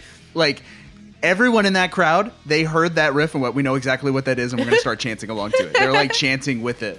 The lyrics that go there. Well, yeah, and, and just like they, they know that's Metallica, so they all freak out. So Uh. they're just having fun. nice. Yeah, Enjoying so- their time at the concert. It is interesting that they chose Peruvian skies to do that, but Yeah. that is what they do. All right. They play Pink Floyd and Metallica music during that song. Can I just say something? I know that we, we may want to get out of there. Kids, you may also want to be done with the song because it was kind of a big downer. But while listening to that, I had um, a thought, an epiphany, if you will. But I don't think you can call it an epiphany if it's not correct. Um, the battered and bruised part. I feel like this is all like maybe Vanessa reminiscing about the past abuse that she had, which is Could be. which is why like battered and bruised always confusing the love that she's losing for hate poor vanessa like she can't get in a good relationship Yeah. because like when they start when they start being unable to deal with or effectively help her to manage her coping mechanism they start pulling away and it's not that they hate her they're just you know like the love is going away but she can only like she can only behave as the monster that was created in her daddy's name. That, that's yeah. That, You know? that's what I was talking about. Like, Okay. it could be about the aftermath of abuse, where it's Okay, like this this woman growing up with abuse and carrying that baggage with her. So the whole, I didn't understand that you were saying the whole song is that It could be. Yeah. Okay. So that that that's that I agree wholeheartedly. I think Yeah. that that's probably what it is. We've cracked the code. yeah, but also. Mm, All right, next song. Uh, it's not going to get any happier. so the next song, last song we're going to talk about from this album is called "Just Let Me Breathe."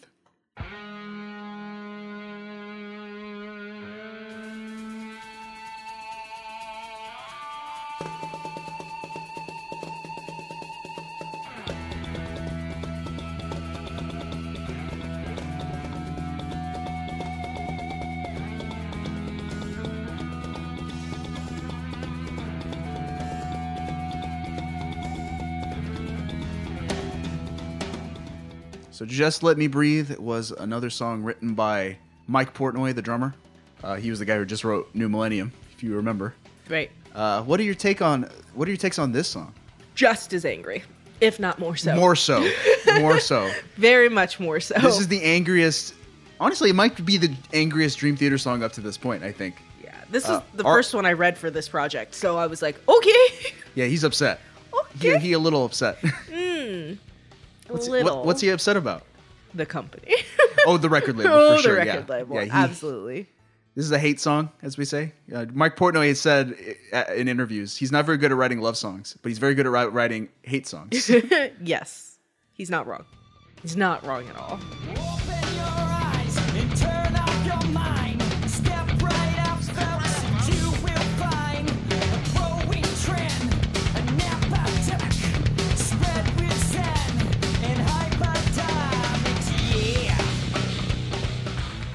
I guess it's the bridge and then the chorus, or maybe the whole thing's the chorus. The first bridge, I was like confused as to what was happening, and um, no, the first whole chorus, I was like really confused as to what was happening, and then the second verse, I was like, Yeah, um, excuse me, is are you okay? And then when I read the chorus again, I was like, got it. Now everything makes sense he's up. Yeah, because that second verse i i the note that i made i'm not even going to read the lyric yet i said is this making out the act of suicide and death to be a gimmick to ensure legacy because of how it's written not knowing what what was it what it was the lyric uh a daily dose of MTV, we'll get there, uh, will flush your mind right down the drain. Shannon Hoon and Kurt Cobain make yourself a household name. And I was like, are you saying that's a commodity? Is that what you're saying? That's, wait, that's not okay. But it's still it's not, not okay. okay. It's not okay. And Mike Portnoy agrees with you. It's yes, not okay. It's not okay. And what I didn't understand about the fir- the, the chorus when it first went up is that it's talking about companies, right? Because I was very confused. It says the big machine takes care of you until you kill yourself. And then the sales go through the roof, calculated, formulated. And I was like, oof. Yeah,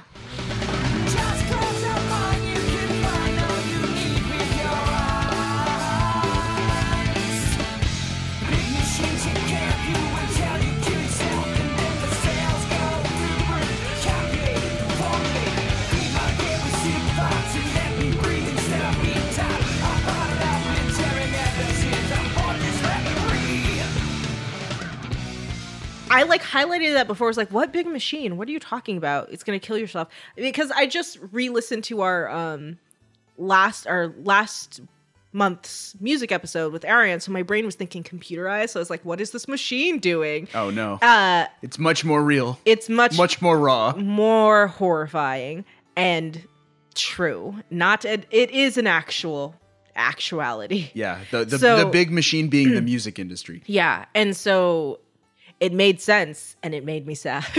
Yeah, so this is like clear. Like I, I chose this one for last because I feel like it's the most, um, definitely the, the biggest downer.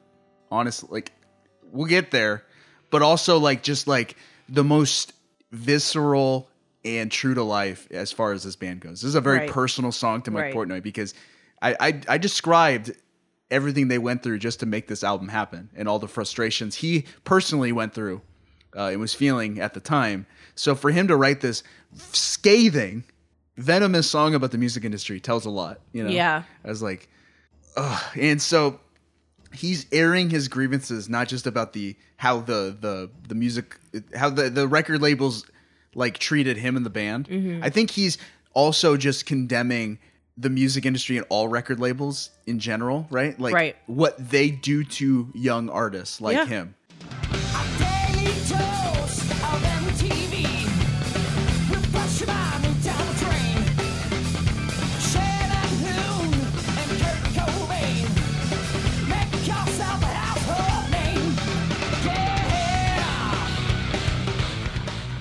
So that second verse, you read it already, but a daily dose of MTV, which is in the lyrics. Do you, does it say Yeah. M- MTV for you, like the the, the abbreviations, music, television? No.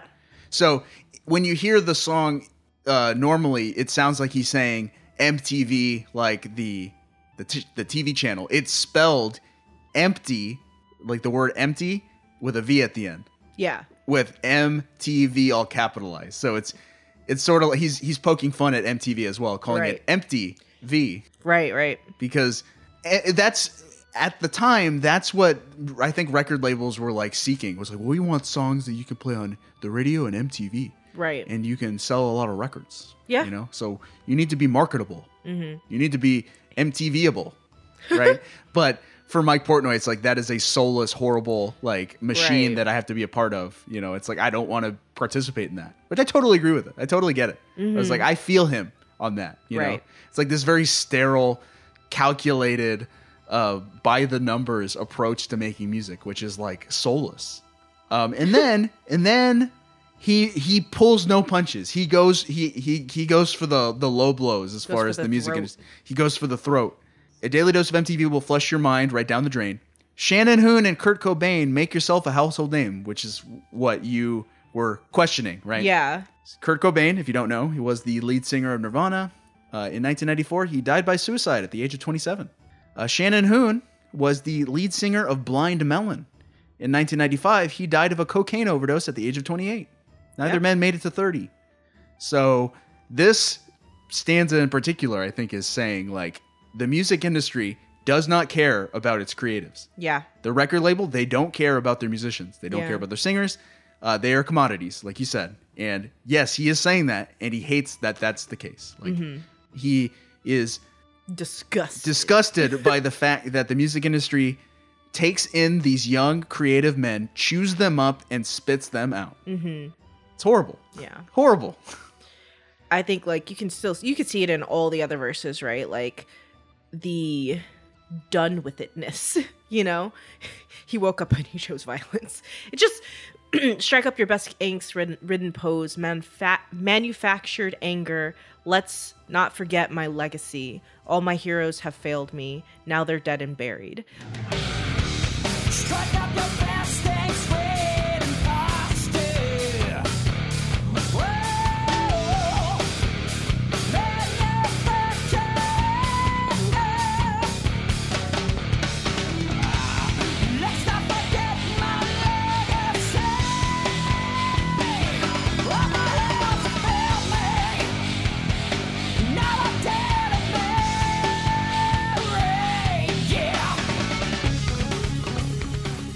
And he and like I would assume that like Mike Portnoy was looking up to you know people like Kurt Cobain and Shannon Hoon who Mm-hmm. had made it big in this time when they were trying to do the same thing. You know, they all came up together. I assume. You know, Yeah. maybe they didn't know each other personally, but it's like Yeah, they were they were contemporaries. yeah they were all contemporaries.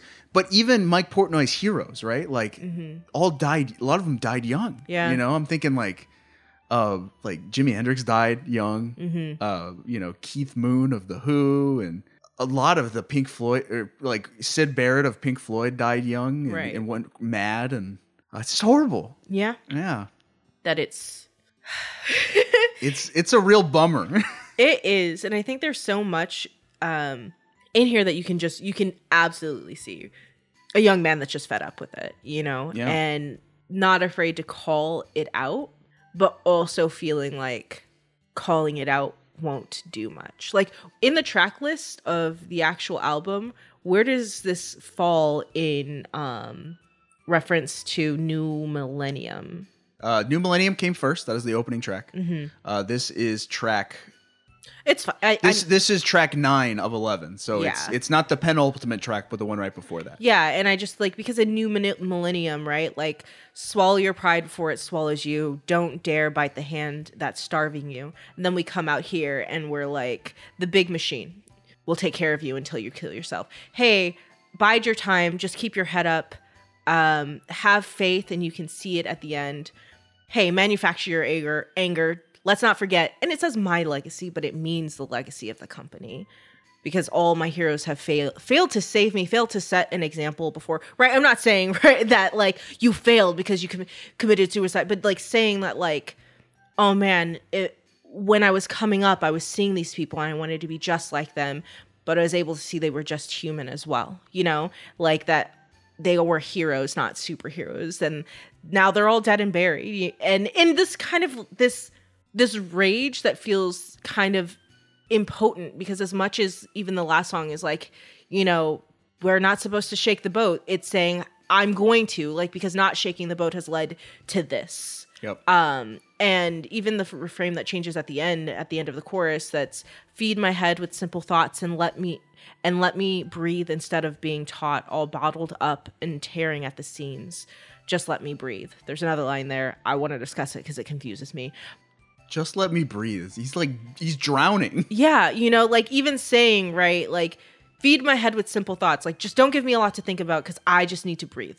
Like let me be able to do that instead of being taught what is the way to be a musician, what is the way to write my album, what is the way to sound. Stop micromanaging me. Yeah, you know, like stop. And there's a line in there that says I'm bored, which I don't understand why it's there, but it could just be because you're no longer doing the art that you want to. It's just like, hey, you have the ability and talent to do things that I can't, but I can make money off of you. So just do it this way, Yeah. you know, it's and like, like, I'm bored creatively. I'm stifled. and I just want to Yeah. breathe, you know.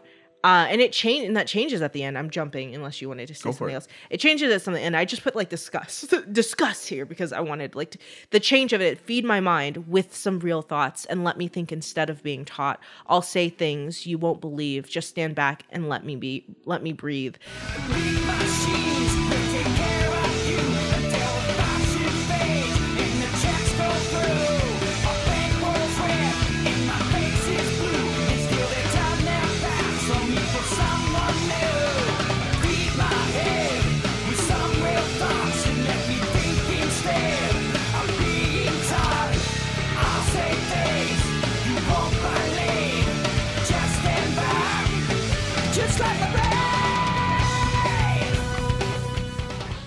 Um, in this kind of like take your hands off the, ra- you know, yo, this is our fifth, fourth album.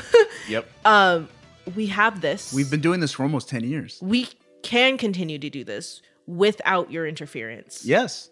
Stop. Yes. Right? Let me write my songs. Actually, I've written enough for the double album. Let let us Yes. do this. Uh and if you do, you won't believe like how far we will fly. And that proves to be true, right? Like It does. This is not their best album, but they do better and better and they get better and better uh, because they're allowed to perform as the artists they are. I say it as not a Yitza jam. I'm not a fan. No offense, guys. You guys do good. This is just not the music for me. But even I can tell, right? Like even just playing that one snippet of you or me and hearing it as opposed to you Not not me, you can tell, right? Like one has the company's hands on it, one does not. And it is different. Yeah, it's noticeable. Yeah. Do you remember when we talked about images and words in 1992? Um, Dream Theater wrote a song called "Take the Time," and it was a response to the indecision, not indecision, but um, uncertainty of the period where they were looking for a new singer. Yeah. Papanichi, he, he left the Yeah. band, and they were trying to find a new singer, and they were having their they were having Im- issues with the label even back then, and there was a lot. They wrote a song about what I called the "hurry up and wait" song Yeah. Because he was just like, eh, we're being told to just hold off, just wait, just wait a minute, just Mm-hmm. keep going, you know. But, but we also were told to like, no, you got to get it together, we got to hurry up, we got to find a new singer. So that that time was very uh, tumultuous for the band, right? Mm-hmm. I would consider "Just Let Me Breathe" a sequel, a spiritual sequel to "Take the Time" from Images and Words. I could see that. Um, not even in its lyrical content, because Mike Portnoy takes a lyric that he wrote for Take the Time and flips it on its head. So, way back then in 92, he wrote the lyric, Just close your eyes, you can find all you need in your mind. And that's from the song Take the Time, right? Mm-hmm. I think that was him reminding himself, hey, just take a breath, just relax. You know, remember, like, close your eyes, you'll find all your creative juices, you'll be able to just, you know, Right. uh, figure it out, right? Meditate, take it easy. We'll get through this, right? That was that optimism that you kind of heard in New Millennium that was fading. Yes. in Just Let Me Breathe, he takes the same lyric but switches it up. It says, Just close your mind, you can find all you need with your eyes, which I think is a jab at the music industry because mm-hmm. the the, stu- the the studios, the, the the label, they want him to write blunt, easy to understand, easy to listen to music, like mm-hmm. superficial music. Right. Yeah, just shut your mind off. Don't do anything creative. Just listen to us. Do what we say. Write a commercial album, and you'll see all you need with your eyes. You'll have a tangible product in your hand. If you're, here's some money, you know, like. So he hates it. He hates the commercial superficiality of the music Yeah. industry, and it's like he went from like I j- just need a breath and just take it easy. Everything will be okay. Or, you know, we'll just- we'll- now it's like I'm being told to just shut my mind off and not like care and just like yeah, just just create marketable music for a cynical fan base. Right. And it'll be fine. And he's like, "No." Fighting back. So good. You really see the journey of this young man. You do. It's an angry, angry journey. Angry journey. Every step is taken in anger. Is that all you got to say? I do. I think I think I'm with you. You know, it's just like, man, I'm worn out. Just talking about this stuff. Yeah. So, uh, just to play us out of "Just Let Me Breathe," you know, just a little bit of just some musical uh, palette cleansing. I'm gonna play a little bit more of some keyboard by Derek Sherinian himself, just to to let us, you know, you know, lead us into the next segment of the of our discussion here. Okay.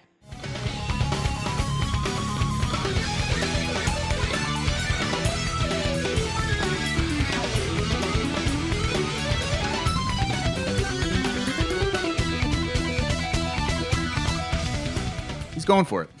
He's really going for it. But that's why I like Derek Sherinian. He's a great keyboard player, and uh, that's probably going to be our last excuse to hear from him Oh no. on Media Made. Get into that in a little bit. All right, so that is, I think, our small taste of Dream Theater's Falling into Infinity. Overall thoughts? I wouldn't listen to it again. Because it was depressing. It's too much Four of the nine songs. for the 11, Eleven. Layer 11 songs. Yeah, um, they're not all of them are that downer, but there's there's like a very common like frustration you can hear throughout the whole thing. There really is. I believe you. Yeah. Um, I I wouldn't recommend it as a first time listen for Dream Theater. Like and, and a lot of Dream Theater fans like don't don't look at this one fondly. I think there's some, you know, hidden gems, things to revisit and like there's there's good stuff on the album, but yeah, I, I think it's definitely one of their weaker ones. Are any of these songs? These songs are on your phone. Yeah, yeah, yeah, yeah. Oh, the only one that like is horrible you should never listen to is Anna Lee Got it. Yeah, yeah, yeah.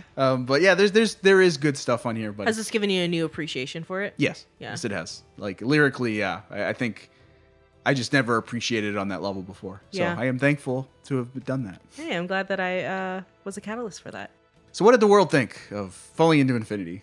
Uh, Falling into Infinity debuted at number 52 on the Billboard 200. It was considered by the record label a commercial failure. Boo. So even when they were forced to make the most commercial album they could, it wasn't enough. It wasn't commercial. Yeah. So I think there there might have been some like vindication on Dream Theater's part for that. It's like, hey, we did what you told us to do and it didn't work. Let us make our own music from now on. And that's kind of what would happen, to be honest. So it's sort of like a blessing in disguise. Mm-hmm. Um, over the years, responses to Falling into Infinity have been mixed. It's it's like I mentioned, it's quite a polarizing album amongst the fan base. Yeah. You know, like I think a lot of people just hate it for what it represents, but then other people hold it up as like, no, there's good stuff on here. We need. Right. I, I'm I'm like in the middle. You know, How's the band feel about it? I have I have quotes about that in a second. Nice. So All Music called the album a quote disappointment, saying quote. This brazen attempt to woo a more mainstream audience has resulted in the band's weakest effort since their debut. Mm, While Music Waves said, quote, despite its commercial label that sticks to its skin, Falling to an Infinity is an excellent album and once again presents Dream Theater in a new light, more rock, more open, more accessible. So there's there's praise and there's hate. it's one or the other. You're gonna always get both when you put your stuff out there. The album was even polarizing among Dream Theater itself. Mike Portnoy, the angry one, was not satisfied with it, saying that if Elektra Records, Kevin Shirley, and Desmond Child were not involved, he would have made a quote completely different record. Uh, while John Petrucci has said in recent years that quote the label didn't have an influence on the album. We wrote the kind of album we wanted to write.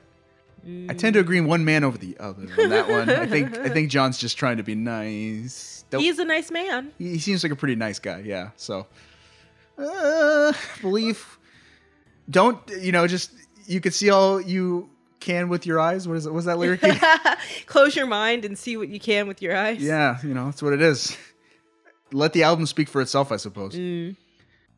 So for the legacy of Falling into Infinity, I have one note.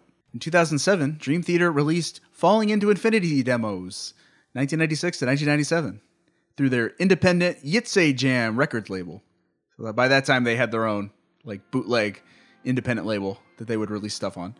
Um, and this bootleg release reflected the album's original song arrangements and track listing. So if you want to hear what Falling into Infinity probably would have sounded like without all the interference, that's what it was. it's it's it's quite interesting. It's it's definitely it's rough around the edges because it's not a like you know fully produced album, but uh, yeah, it- it's a taste of what could have been. That's where we got that you or me. Oh, okay, okay, okay. Yeah. That makes sense. And where did Dream Theater go from here? Well, they set out on the Touring into Infinity World Tour from 1997 to 1998, um, yielding a live album and a home video release. A few members of Dream Theater also used the years in between album releases to participate in side projects. Yes, they did. We'll see more of that next year. Spoiler alert. And in 1999, once keyboardist Jordan Rudess became available full time, Derek Sherinian was let go of Dream Theater. oh, Derek. But those are stories for a different day. Oh no. My Derek. He's fired. Actually, here's what Derek Sherinian did from here. I have it anyway. yes, give it. So Derek Sherinian has stayed very, very, very busy over the years. He has released eight solo albums, founded rock bands like Planet X and Black Country Communion, and played with big name acts like Yngwie Malmsteen and Whitesnake. All right. Sherinian reunited with Dream Theater for a one-off concert in 2004, uh, which was recorded and later released as "When Dream and Day Reunite." We talked about that because Papanichi also appeared on that show. Right. We did talk about that. There was a big old reunion number where they all played together. Papanichi was there singing, Sherinian was on keyboards. It was a whole big hullabaloo. Hullabaloo. And and what about um our keyboardist that left? Kevin Moore? No, no, Oh. he, he did not participate. That makes sense. Sherinian also participated in supergroups featuring Dream Theater alumni, such as Platypus with John Myung and PSMS and Sons of Apollo with Mike Portnoy. Cool. So they've they've been like sticking together, you know. Yeah. Sherinian, I think they never really thought of him as like there was no bad blood in letting Mm-hmm. him go. He just wasn't the right fit for Dream Theater. They wanted Jordan Rudess because he was like virtuoso, Right. but they've stuck by him and they do projects together still. Nice. It's it's important to not break up the band. Derek Sherinian has been called the quote king of the keys by Guitar World magazine and the quote Caligula of keyboards by Alice Cooper. that's that's a that's a nickname choice. That's I'm gonna name my next Pokemon Caligula. In 2020, he was voted number one keyboardist in Japan's Burn magazine. And he's like consistently voted like within the top 10 best keyboardists in the world. So Nice. he's doing well for himself. Yeah, he is. Good job, Derek. Excellent job, Derek. Uh, that is Dream Theater. That's all we got for now. We're gonna we're gonna get the heck out of here. Uh, go to break. Okay. Um, so I spared you. Uh, there are actually two epics on this album, both over 10 minutes long. I spared you from both of them. Th- say thank you. 감사합니다. Uh, but we are going to close out with the end of the song "Trial of Tears," not, not "Trail of Tears." It's a very different thing. Yeah, uh, but I just I just like the way that song ends. It's it's like the epic from the album. It's like 13 minutes long, but Cool. the end is very nice. So we're going to close out with that, and we'll be back after the break with just his album of 1997. But first, food and Amazon just dropped off my Pokemon Ranger game, so we're gonna do that. Ha ha ha ha!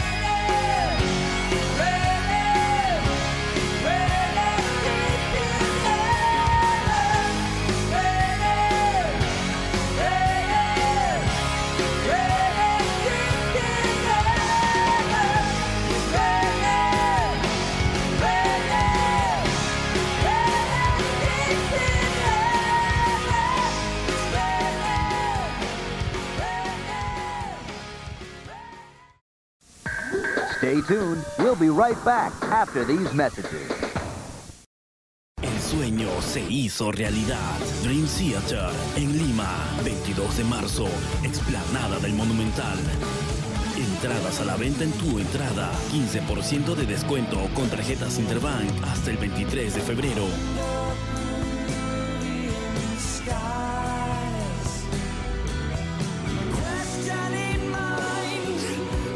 Los mejores músicos del planeta en una sola banda. Dream Theater en Lima.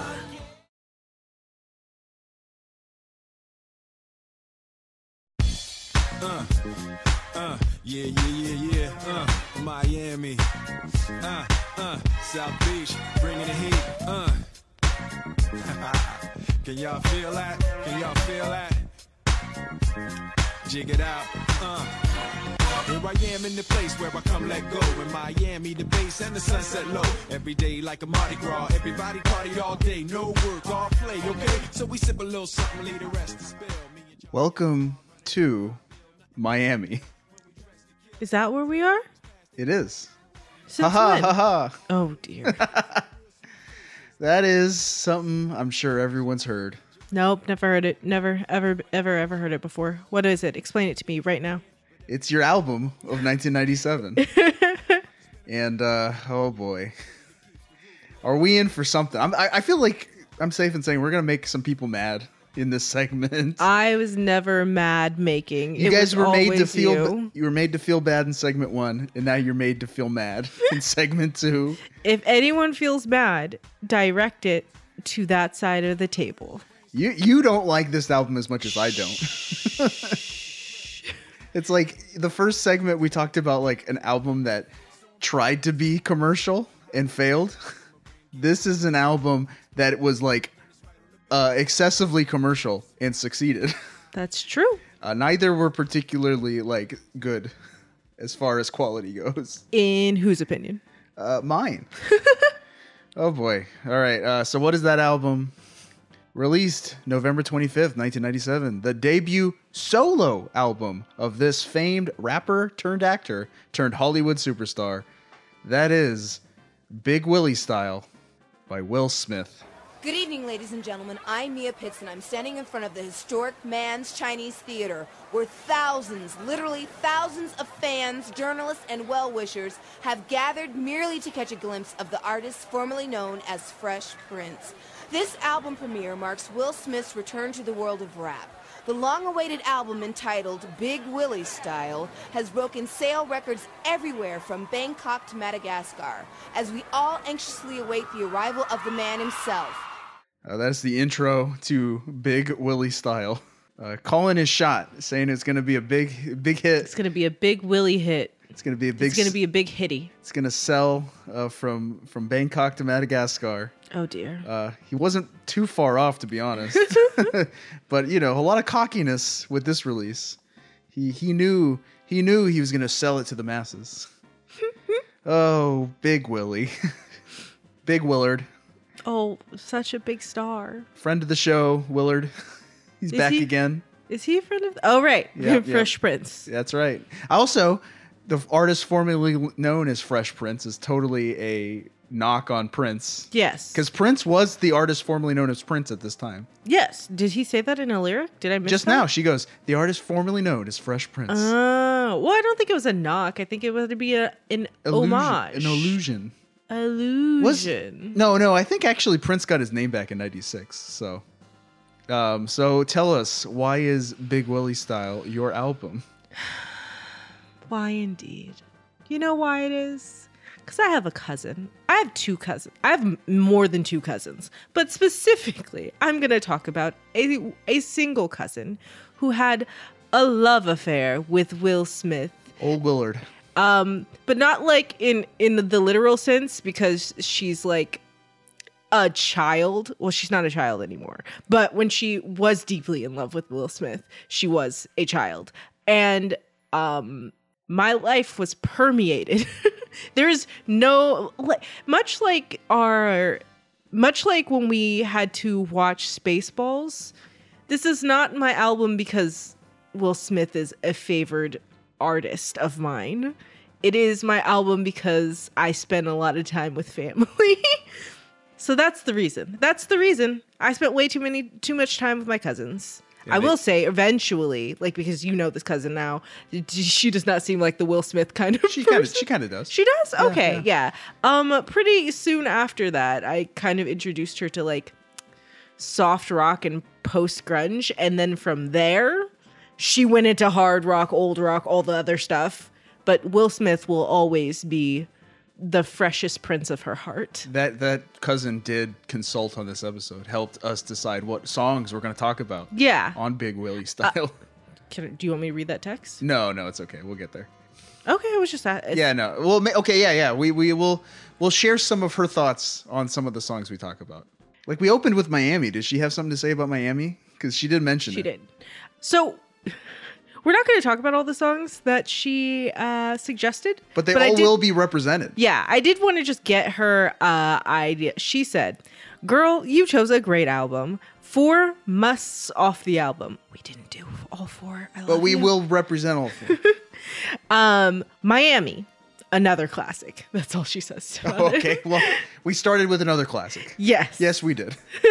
Honestly, before we even decided what four we were going to do, I knew I was going to open the segment with Miami. Yeah. It's just like, And Miami's number two on her list. It's pretty high up.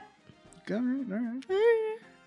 Uh, um, th- can you remember the first time you heard any of Big Willie style? It was probably from a CD sitting in her messy, very clean room. I, I'm trying to think of like, I honestly like the only song from this album I would have heard as a kid would have been Men in Black because of the movie. Had you you haven't seen the movie? I haven't, but I remember that song. Sometimes They pl- they used to play Will, Will Smith on Radio Disney. They play Wild Wild West on. that makes Radio sense. Disney. He was still a, a fresh prince, and Disney is all about prince and He princesses. is mostly family friendly. Like Yeah. yeah, mostly. yeah. Um, He hasn't done any unfamily friendly things at this point. Yeah. Bad Boys hasn't been a thing. it has actually, but Well, um, and and like I remember um, I first heard "Getting Jiggy with It" on, on in a Flash cartoon, a Banjo Kazooie Flash cartoon. oh my gosh. because in Banjo Kazooie you collect jiggies, jigsaw puzzles. ah, jigsaw puzzle. So I can't not hear "Getting Jiggy with It" and think of Banjo Kazooie. But that's about it, honestly. That's weird. This is not an album that Can you find that Flash Invade- cartoon? I, if I can, I will share it on Twitter. what about share it with wife? I will share it with wife as well. I don't know if you want to watch it. I think it was long. Oh yeah, never long. mind. Never mind. like that Funky Kong thing. You've like do lots of long Flash video game things. Flash Flash Flash cartoons were a, a very, you know, uh, common staple in my life when I was in middle school and high school. Watched a lot of Flash, as as young children did in the early to mid 2000s. That's true. But um, yeah, so let's jump in to Big Willie Style. it's a horrible name. Such a horrible name for an album. I mean, it was a time of big wills. Free Willie Style. We were free willing, we were big willing. So, uh, yep, let's do it. Okay, so as we talked about in our 1990 TV episode, rapper Willard Smith put his music career on hold to star in the hit show The Fresh Prince of Bel Air. That was the subject of our 1990 TV episode. That was Justice TV show from that year. What was it? It was. It was good. Ah, That, that pilot was very good. it was very good.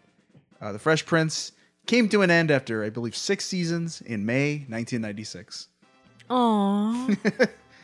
In an effort to become the quote biggest movie star in the world, Smith made a quick jump to the big screen, starring in films like 1993's Six Degrees of Separation, 1995's Bad Boys, and 1996's Independence Day, with the latter becoming the second highest grossing film in history at the time. That makes sense. There was a. I don't think I ever saw Independence Day. I don't like apocalypse movies. I haven't seen like I had ju- the first time I saw it was just a few years ago. Honestly, I remember it being. It remember I remember it existing. It was a big thing. it was referenced everywhere. That's true. One of those uh, quotes that are often misquoted. It was like legit. Like the next year, Star Fox would just take its climax and make a level out of it, like low key. Uh, musically, Smith did continue creating music with his longtime collaborator DJ Jazzy Jeff during this period. DJ Jazzy Jeff and the Fresh Prince released their final two albums 1991's Home Base and 1993's Code Red. Really good. I don't know. What was the hit? well, well, apparently they, they were good because they even won a Grammy for the single Summertime. Summer, summer, summertime. I, I don't know that. You don't know that song? I might have heard it. I don't know. I can't think of it now. You're not allowed into Mickey Mix Black Mickey House Club. What are you saying? That's what I said earlier when we were testing the mics. Around 1996, Smith was cast in a little science fiction action comedy. Wait, let me guess what it's called. Men in Black. It's Men in Black. Another movie I've never seen. Why have we not had a Will Smith movie night? Just kidding. I don't want to do that. You said it. I don't want to do that. going on the list. No, take it off the list.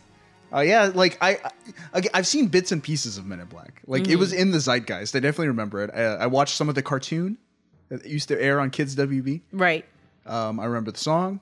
Did you play the, video game, the computer game Men in Black? No. Good. I remember the pug. bad. Remember the shrimp aliens. That's about it. Michael Jackson was in one of them, I think. Sort of, but not really. Smith contributed a track to the Men in Black soundtrack, which we'll talk about later. Um, a track that would later be included in his first solo record under his real name, divorced from the Fresh Prince persona. You mentioned divorce, and I was like, why are we bringing that up? Well, he divorced many people during no, this period. stop that! He he even divorced from himself. Recording for this new record took place between 1996 and 1997, taking place mainly in New York City with producers Poke and Tone, also known as the Trackmasters, All right. and LES, who had produced uh, for Nas and LL Cool J. Ah.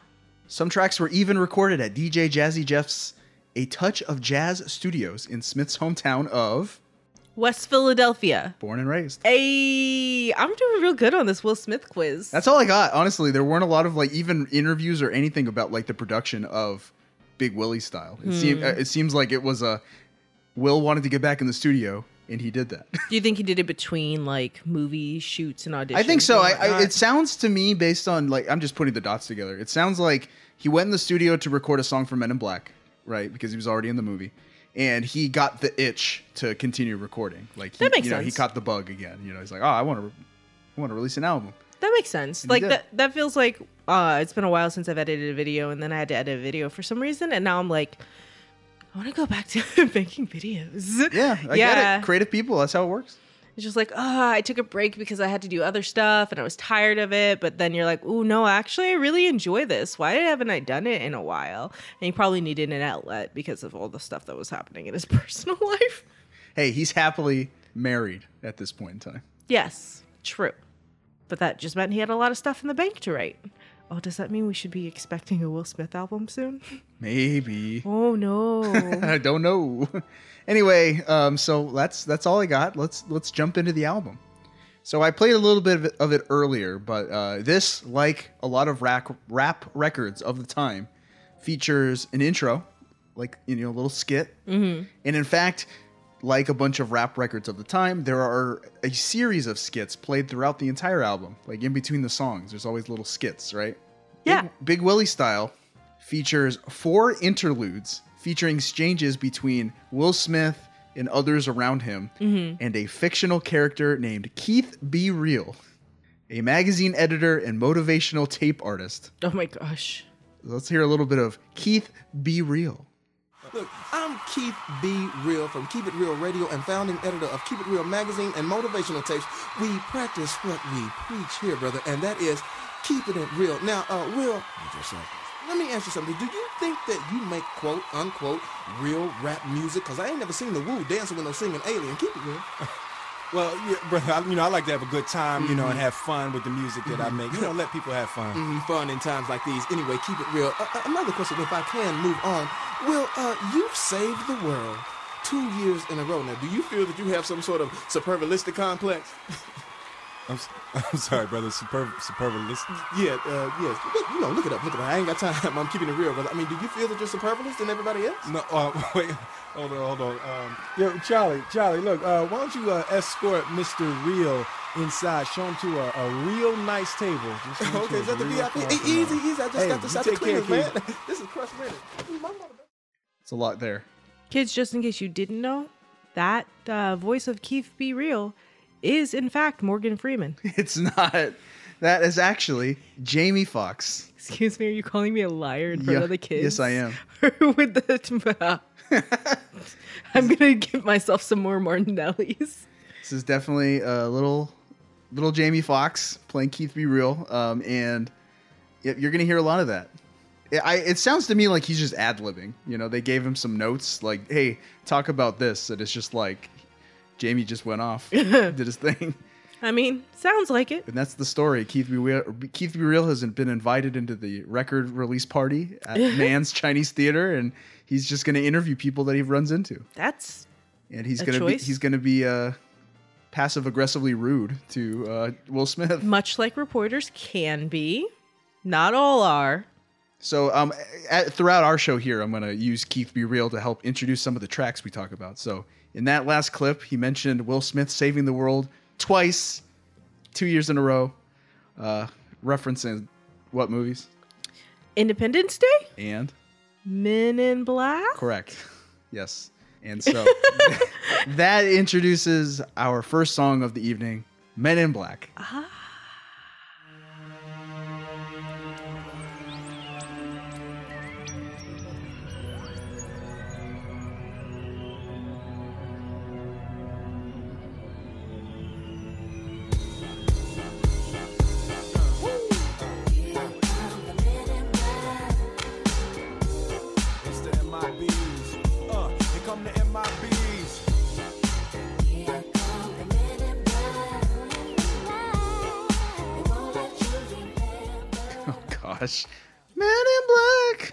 You know what? What? Honestly, so this is number four on the list of thing of must-haves from my cousin, and she said, although there are a few great songs I would like to bring up from this album, Men in Black is probably the, his biggest hit, and almost everyone can sing it. So this is an absolute must if we're talking about Big Willie style. And we're sitting here like we have feelings about the song, but we are bopping our heads regardless. It's it's not bad. Like I'm like it's like this is this is probably what Will Smith is best at is writing corny songs about the movies he, he's in, right? And it's like Will Smith it can be a very good actor. He's been in very he's been in films where he like he just brings it, right? Mm-hmm. I'm, I'm talking like like Pursuit of Happiness, stuff like that. Muhammad right? Ali, Yeah, yeah. Where he like really brings it. He doesn't need to write corny songs for those. Gemini. Gemini Man could have used a rap. Just saying. Just saying. It could have been like old Will Smith now meeting a young Fresh Prince and having a rap about it. he yeah, he could have had him and one of his sons on the track, or did that for After Earth. So I'm like, I, I love that Will that that's a Will Smith thing, right? It's like you have you you cast him in a movie. If it's like a light popcorn type movie, you get a rap out of it. That's Yeah. his thing. It's totally fine. It's fun. But like, this song is so goofy. You're not wrong. It's so goofy. Lyrically. Lyrically. Uh, before we get into lyrics, um, uh, musically, Mm-hmm. I must mention that Men in Black contains a sample of the Patrice Rushen song Forget Me Nots, which I've never heard before. Send me forget me. And I, I, I, want to bring that up because we had a conversation when we were like listening through the songs to kind of like hammer down what we wanted to talk about. And I mentioned that like Will Smith, I think, samples songs in a very like inelegant way. Mm. I feel like some some rappers, some rap groups, they will sample music in a more subtle way. Right. It's not like just take the song almost verbatim, you know, and mm-hmm. just rap over it. So for I would assume a lot of people, including me, uh, when we he- even if we were to hear "Forget Me Nots" on the radio, we would think "Man in Black." Same with "Wild Wild West." That was a um, Stevie Wonder song, right? right. I heard the Wild Wild West song first. So even when I hear the Stevie Wonder song on the radio, I think Wild Wild West. That's not how that goes. it's, it's something like that. okay. Yes. Mm hmm, mm hmm It, I, I- think that I don't know. Like I'm like I don't I don't know if I like that. Yeah, that's what you were saying. You're saying like it's a shame. it's it's a real shame because it's like for some young people, it's like they've been like deprogrammed or they've been programmed to only hear Will Smith's version. And I don't know that I agree with that. I think it's sort of like hearing a, a Weird Al parody before the real song. I definitely heard the Anakin song before. Actually, I don't think I've ever heard the real versions of anything except like bad. You've never driven the Chevy to the levee? But the levee was dry. Is that an actual song? Yes, it is. I thought that was the song for Anakin. No, he's Vader someday later, but now he's just a small fry. Mm-hmm. No, It's okay. similar. So yeah, I hear you. I I and I think like that's the thing, right? Like I don't feel like it's a shame because I think it's I think it's interesting because you're able to because we do that all the time to some effect, right? Like we'll keep the melody of something and say words completely different, It's true. right? It's true. um it's just memeing it and I, I hear you right like there's some people who've never heard the original songs and whatnot but i would venture to say those same people wouldn't seek out those songs right like because i definitely heard the uh, men in black song first but as me being my parents daughter i was also immediately shown the forget me nots and, and um, different things like that. And i think that like it just kind of de- it just kind of depends right? Like um i don't know. I'm not tied to any one version. Like if the original comes on like i hear that and i'm singing that right? Like i think it just uh, yeah like i don't i personally just don't think it is a shame. I think it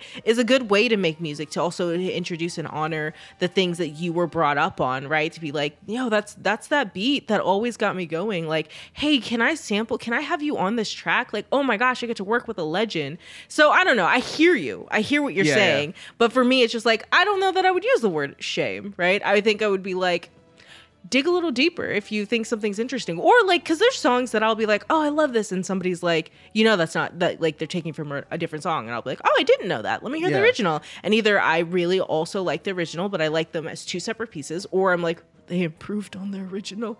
And that's a personal thought you yeah, know? it- this is not exclusive to Will Smith either. yeah. You know, yeah it's like absolutely not. tons like I'm sure way more people heard California Love by Tupac before they heard West Coast Pop Lock. Okay? Absolutely. Whereas I heard West Coast Pop Lock first. i don't even know what a west coast pop lock is It's like some old like it's like a disco R&B type song. and they sing Cal- california No, they say "Eh, California knows how to party. That's not a Oh, Tupac thing. He sampled it.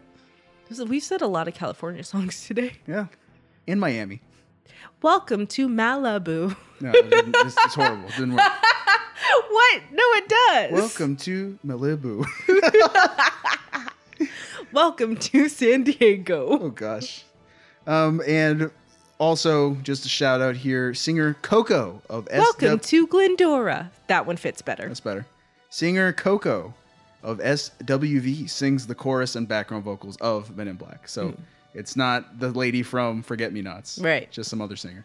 Coco. Thanks, Coco. Thanks, Coco. Is that is that? It's not um Coco Chanel? Ice-T's Coco. Why would you mix iced tea and cocoa? It's It- Ice-T and lemonade. Lemonade by NCT 127. It's it's not iced tea Coco. So I just looked it up. uh, so anyway, thanks, Coco. Uh, so lyrically, uh, this song, it's about a movie called Men in Black. Yep. That's what it is. The good guys dress in black. Remember that. The black suits with the black Ray Bans on. Guys dress in black, remember that, just in case we ever face to face and make contact. The title held by me, MIB, means what you think you saw, you did not see. So don't blink, be what was dead is now gone. Black suit with the black Ray Bans on. Walk in shadow, move in silence, guard against extraterrestrial violence. But yo, we ain't on no government list. We straight don't exist, no names and no fingerprints. Saw something strange, watch your back, cause you never quite know where the MIBs is at. Uh, Nah, like, nah. They're describing the Men in Black. They are. it's so like I'm like, what am I supposed to be looking at here? I kind of wish they were wearing blue. Like it'd be so far off. Like men in black, but you're not wearing black. that feels like something that would happen now.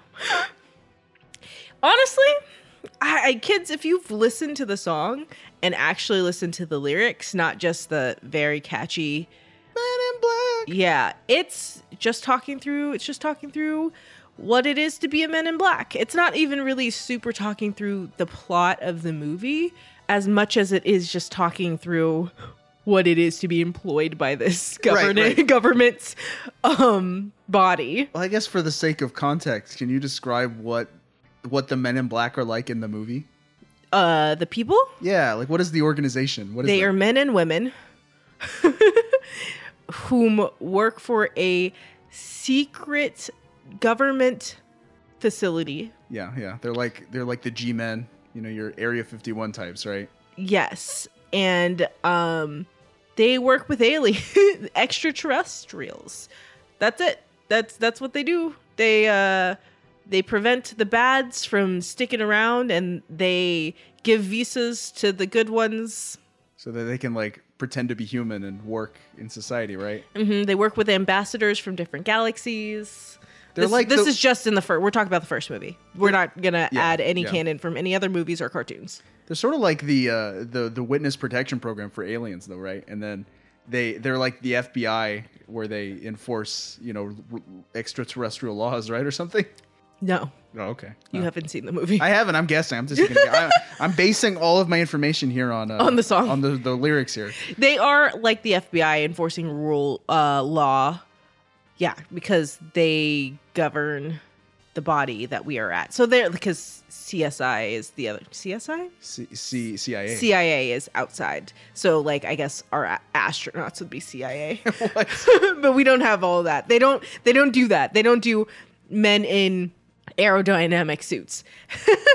um they are like FBI and they handle whatever is within well, I guess America. I'm sure there are places all over the world. It's been a while since I've watched Well, it, but there, they don't. there is a Men in Black International. I Yes. know this based on a bad movie that was released. we we are not talking about any other movies but like um they don't necessarily it's not like witness protection or something like that if they happen to have like people they do know what's going on like hey were you like you're fleeing from this world why i guess we can give you uh sanctuary here or take that get it gone you know so but it's not necessarily like we're hiding you from da da da da like you got to have all your documentation They walk in shadow, move in silence, guard against extraterrestrial violence.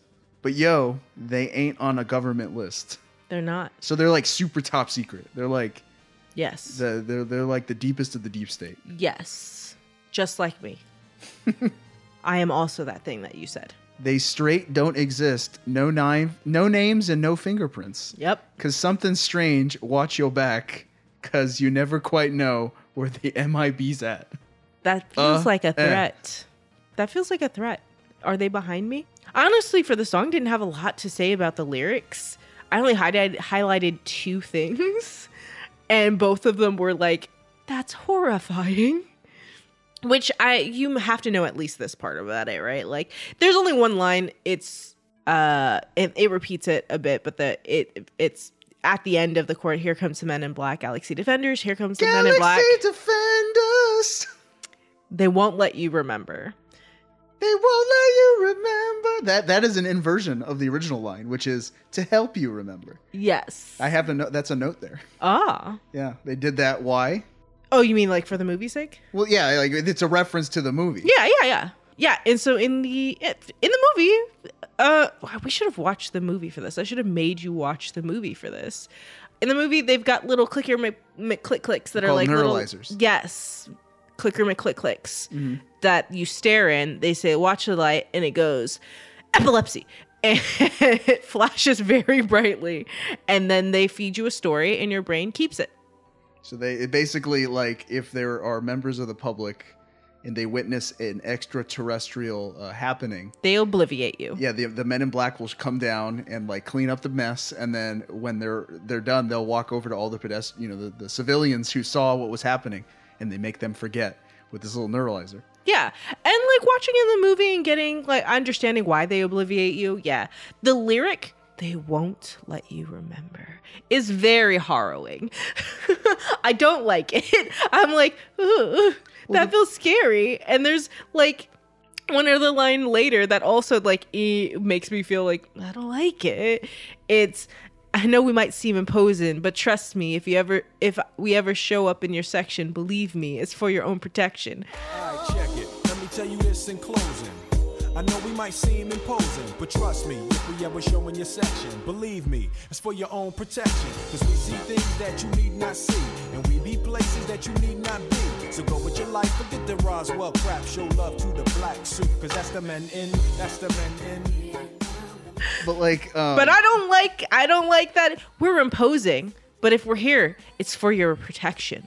And we won't let you remember. I don't like it. I don't like it, Men in Black. We're your- Stay out of my section. we're your first, last, and only line of defense against the worst scum of the universe. That literally sounds like a gang. That literally sounds like what like m- some mafias uh do in TV where they go into a place and they're like, "Hey, pay us to protect you from bad stuff happening." And you're like, "No, that's okay." And then they throw your shop around and like, "Man, don't you wish you had paid for protection?" Like that's what it feels like. I don't like it. It's a bad lyric. It's scary. More juice. Well, to bring it back to, you know, like situating it here in 1997, the 90s were full of like weird government conspiracies and, you know, black, you know, the Black Project and black helicopters and Area 51 and because you, you had shows like the X Files, and you had weird like you know late night uh, radio shows who had like UFO sightings and Right, right, right. conspiracy theories, um, and then obviously like I feel like Men in Black fit right in with that pop culture idea of G-men uh, hiding things from people. You know, the government is uh, hiding top secrets, and you know this is the highest level of government. No one knows about it. Not even the president knows. I, I, I was like, I, I think that's fun, and it, I feel like the song, you know, brings some of those elements to life. Yeah, I agree. I like. I do agree with that. There's just some scary lines. Yeah. yeah. um, well, if we have nothing else to say about Men in Black, I will say uh, this song, as your cousin pointed out, uh, was a huge hit. Huge. Huge hit. It topped the charts in Australia, Belgium, France, Germany, Hungary, Ireland, New Zealand, Switzerland, and the United Kingdom. Was it a hit in Bangkok and Madagascar? I don't know, but it could have been. It possibly was. Shall we move on? Yeah. So um, the the next song uh, to help us introduce it, we're gonna you know jump back to Keith B. Real. He's gonna he's gonna help us introduce it. Wait a minute, is that Jada Pinkett? Excuse me, Jada, over here. Yeah, hi, hey, hey, hey. I'm Keith. Be real, keeping it real as usual. I got some questions I need to ask you, girl. Uh, how long do you think this uh, Will Smith uh, hypothermia is gonna last? Um, hyper Yeah, hypothermia. yeah, yeah. Look it up. That- Man, you guys read? Um, well, you know, I think that Will is very talented, and Mm-hmm. I think that you know he'll be successful at anything that he puts his mind to. Uh, yeah, well, I was checking out his vertebra. He don't look like he could slang it like no man. Now, now, me, I would tear your little. Uh, He not- deserved that. He did. Ke- Keith B. Real. Stop that. Haha. Haha. Uh, that uh, the reference to um, Jada Pinkett is a good way to introduce the next song, which is "Chasing Forever."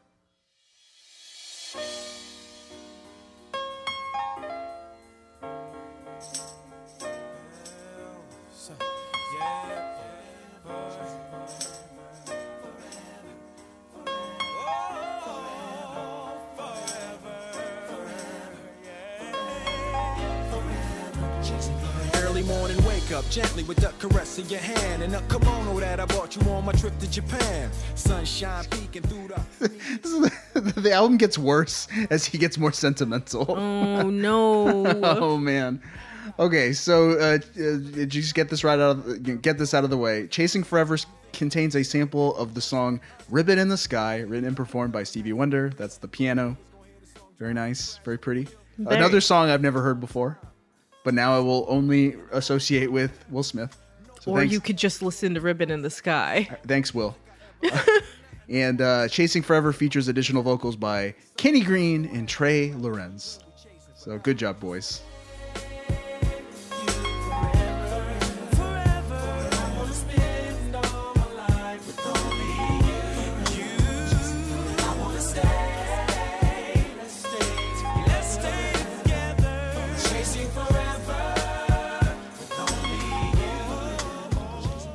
So, um, this song is about Will Smith's love and marriage to who?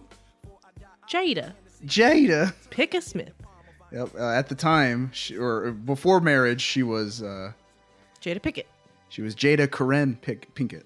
Ah. Yeah. So Smith married Jada Pinkett, now Jada Pinkett Smith in 1997. So this is kind of their their wedding song in a way, Mm. similar to in 1998 or 1988 when we talked about with uh, Anita Baker. I and knew her- you were gonna bring back Anita Baker. Auntie Anita. Yep, she uh, she wrote a song about when she got married. This is very Mhm. similar. They just got married, and, and, and Will was just so overwhelmed with love that he had to write a song about it. They've been married for wait, when did they get married? This year, Oh, okay. 97. They'd been together before this. Yeah, in yeah, the they- song that he says something about four years. I think they said yeah they they met so they met while Will was on The Fresh Prince. Yeah. she auditioned for a role as Smith's character's girlfriend. Yep. Did she, She get the it. she got the role? Oh, Yeah. there, there you go. and they I, i'm pretty sure with jada i think it was jada maybe it was a different character like they got engaged and then at the wedding she was like nah i don't think i can do this and walked away The character. yes Got it. But in real life, it happened.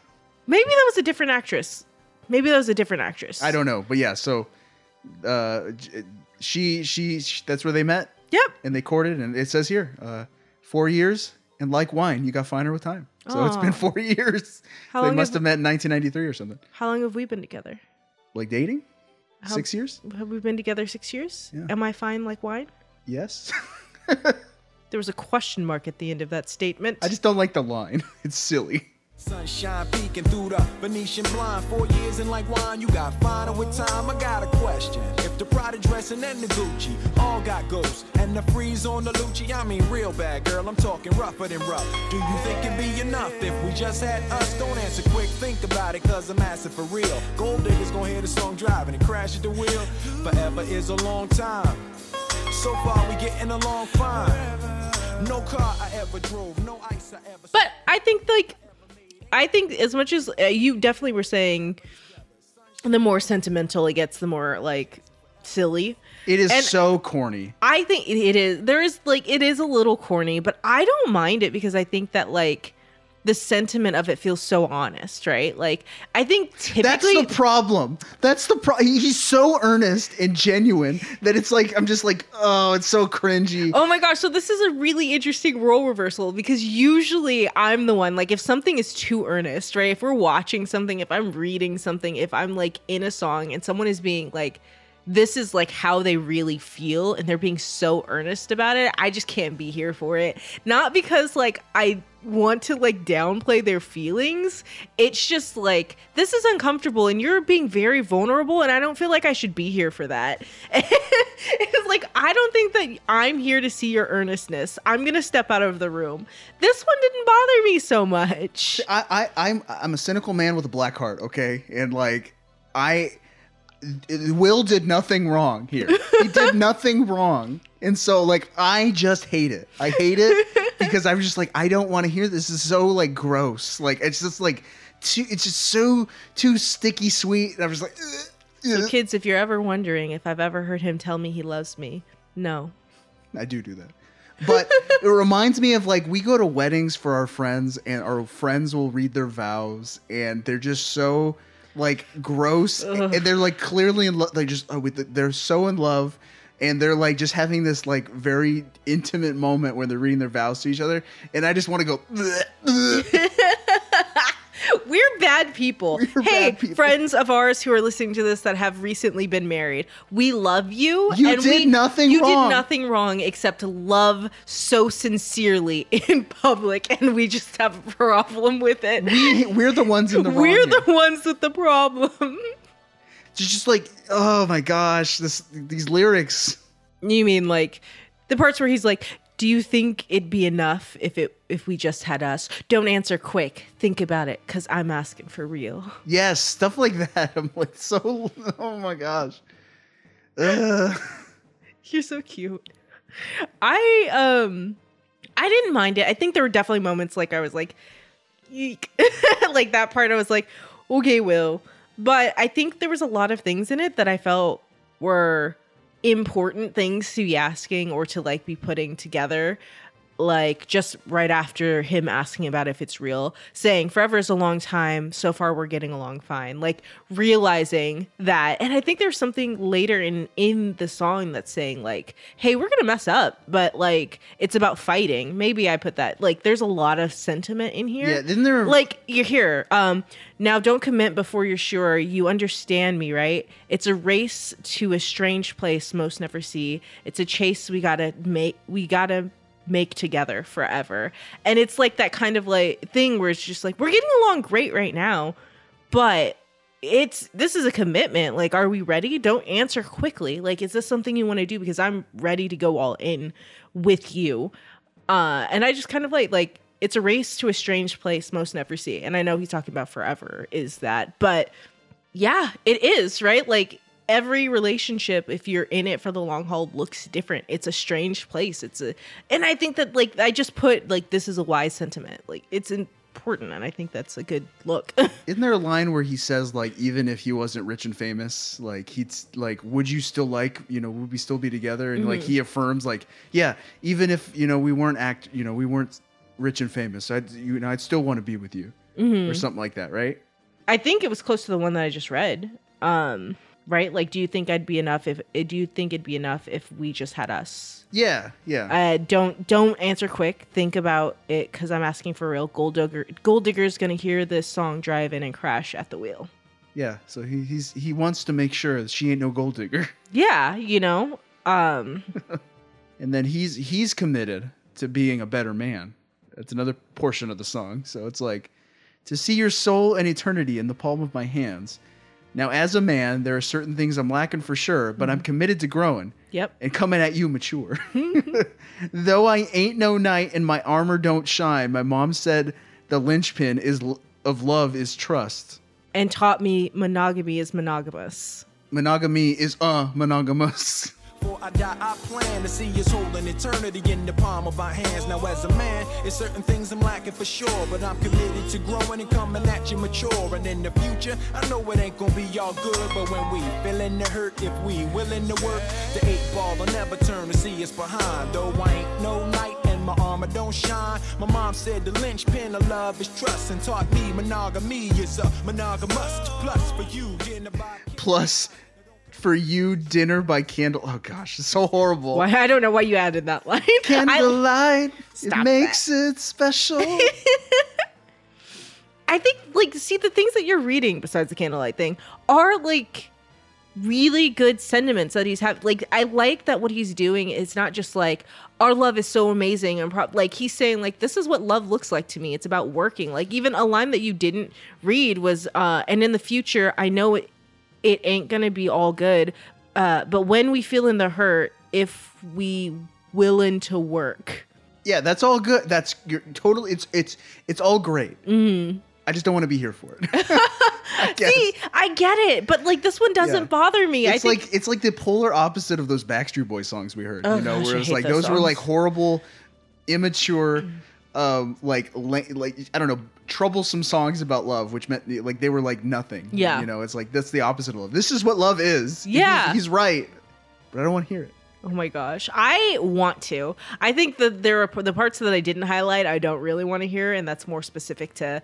like his relationship or or whatever. But the rest of this I think there's so few things that like and I know people who have heard Big Willie style like are not thinking about this song. But there's so like they're like this in the next song we're going to talk about. He gives like so many like good advice, good thoughts on on what he thinks something is and i'm just like no that's what it is you're right you know um But he says it so bluntly. Maybe Yeah. that's another thing. He just like he's so he's just so on the nose about it. This is like not poetry.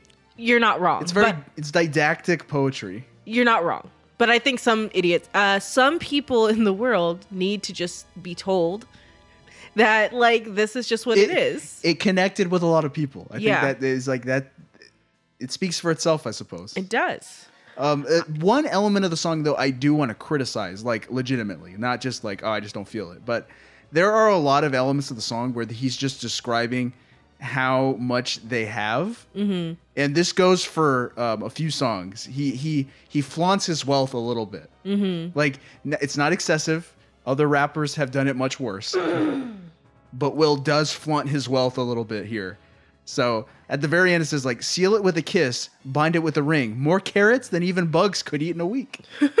Your eyes can make the sun rise or reversing. Seal it with a kiss, bind it with a ring. More carrots than even bugs could eat in a week. And the ribbon in the sky, close your eyes, don't peek. I'll tell you what I see in the future. A high CN just so cute with five little kids calling you mom and calling me dad. Having more good times than JJ had. Judging by the look in your eyes, you see it. Let no man sever. Welcome to forever. So he's he's like, yeah, I love you so much, and all we need is us. But I'm gonna buy you a big old ring Yeah. with so many carrots in it. So many carrots. He's gonna treat his girl. I mean, yeah, but I honestly, I, I, I like bypass that. I feel like that's a rapper thing.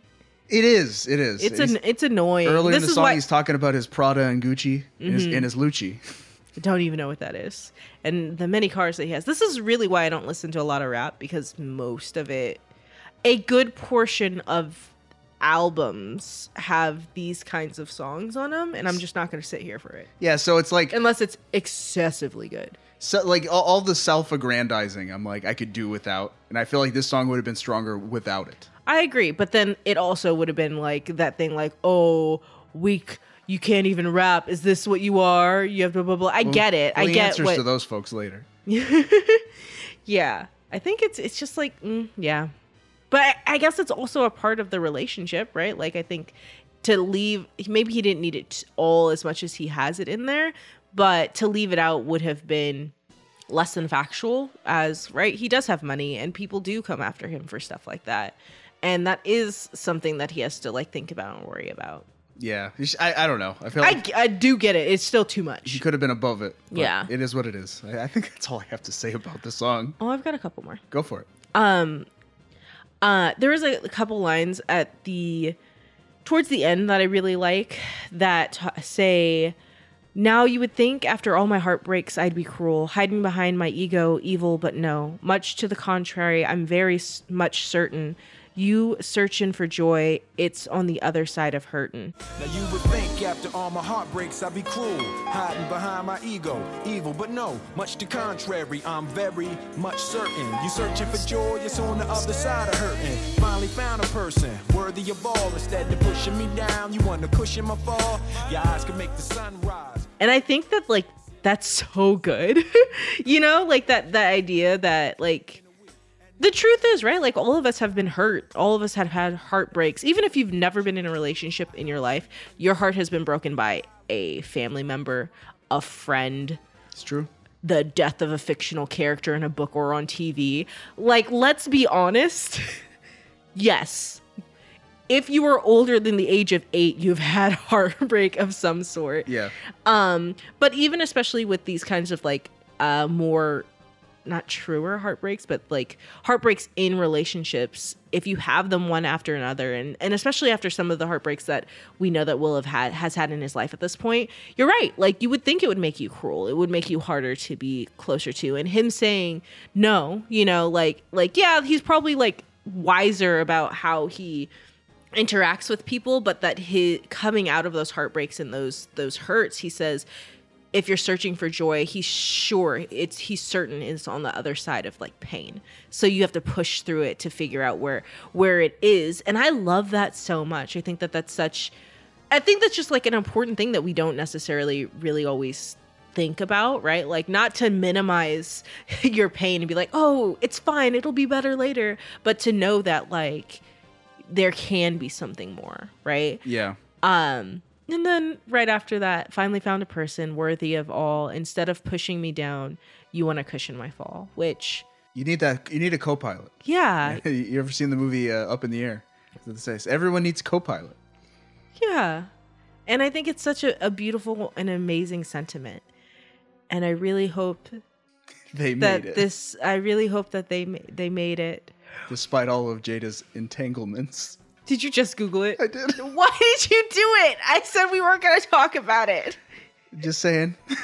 she had some entanglements. Stop. She used those. She did. I know she did. I'm on TikTok. You're not. I'm not. I just looked it up. multiple entanglements. Oh, stop it! So yeah, we, we hope they get better. Like legitimately, I hope they I hope they work through this. Will, literally, joy is on the other side of the pain. Will have yourself a Gemini man moment. Consult your your past self and see what you know what what what you need in a good relationship. All he needs to do is listen to the song again. Remember his first love. Will, I'm not in your life or in your marriage, so I can't give you advice. Will, we know we know you're listening. Jada, we know you're listening. I have nothing to say to you. I'm sorry for all the dragon you're getting. Same for you, Will. I don't know, man. Next song. Next song, fitting with the uh, the theme of family. The next song we're going to talk about is called "Just the Two of Us." Now, that is a very sensitive subject.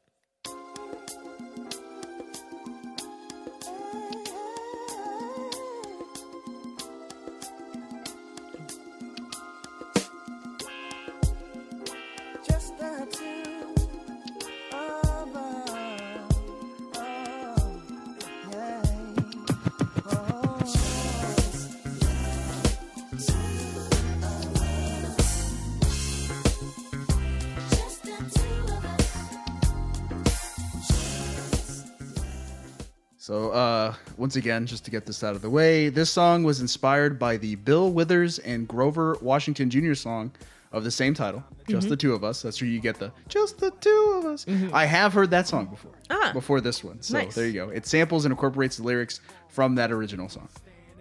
And a note from Nell in the hat.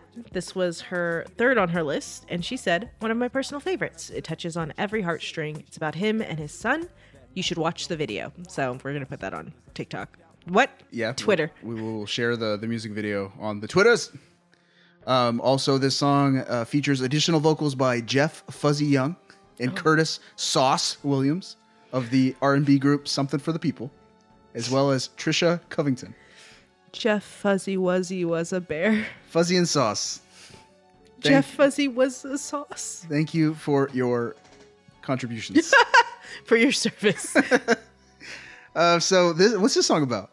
It's about Will and his son. It is, but not the son that you know was in the public eye for many years. Uh, not not little Jaden. Is that his name? Yeah, Jaden, not Jaden. Not Jaden. Willard. His, his first son. Yeah. Uh, so you, I, I didn't know this. You did not know. You were very confused. I was, You were like, "What? His son? He didn't have a son Yeah, at Ja- this point." I was Jaden like, wasn't "His- even born yet. Yeah, that's exactly what I said. It was like it's his other son. Yeah, so I looked it up and I had I, I learned something new. So maybe someone other our our kids will learn something today. But so Smith had a previous marriage to a woman named Sheree Zampino, which ended in divorce in 1995. Uh, he and Zampino had a son named Willard Carroll Smith III, or Trey for short.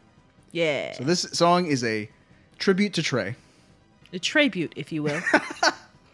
Oh gosh. Shout out to Trey Boot. oh man. So th- this song, I think, just like the last one, it's so earnest. And it's just dripping with sentimentality that I'm just like, I'm like drowning in it. and again, I'm ignoring those bits and looking at the really like good fatherhood things. There's a lot of good fatherhood thing. He he dispenses a lot of wisdom about Yeah. being a father. Everything he's learned about being a father, everything From he Uncle hopes to Phil. learn. yeah, I'm sure. I'm sure Uncle Phil taught him. No, he, he has a great relationship with his actual father. But like so, because the song opens up from the first time the doctor placed you in my arms, I Mm-hmm. knew he'd, I knew I'd meet death before I'd let you meet harm. Although questions arose in my mind, would I be man enough against wrong, choose right, and be standing up? From the first time the doctor placed you in my arms, I knew I'd meet death before I let you meet harm. Although questions arose in my mind, would I be man enough against wrong? Choose right and be standing up. From the hospital that first night, took an hour just to get car seat in right. People driving all fast got me kinda upset. Got you home safe, placed you in your bassinet. That night, I don't think one wink I slept as I slipped out my bed to your crib. I crept, touched your head gently, felt my heart melt, cause I knew I loved you more than life itself. Into my knees, and I begged the Lord, please let me be a good daddy. All he needs, love, knowledge, discipline too. I pledge my life to you. The two of us. And I was like, he he he, didn't know if he was gonna be a good father. Yeah. But he said, I'm gonna try it anyway. Yeah. I'm I'm gonna try my best to be a good father. And then the whole song is about him talking about all the ways he's trying to be a good father. Yeah. And it's and like he just as well. he sounds like he's a good father. Yeah. he's got good. Got no dad guilt. Not not yet. Wait, what? Well, I mean, I don't know. I, I hope I hope the entanglements are Oh causing any dad guilt. Thank you. I thought you were gonna hit me with some news at the end of this. Oh, like, no, no, no, That no. it was just like, oh, No, him and Trey have a great relationship. thank you. I was like, I'm gonna fight you. Oh yeah, no, no. Trey loves the whole family. He Yeah. loves his brothers and sister, his brother and sister. He loves uh, his stepmom. It's it's good. Yeah. All's good in the Trey household. Trey hold.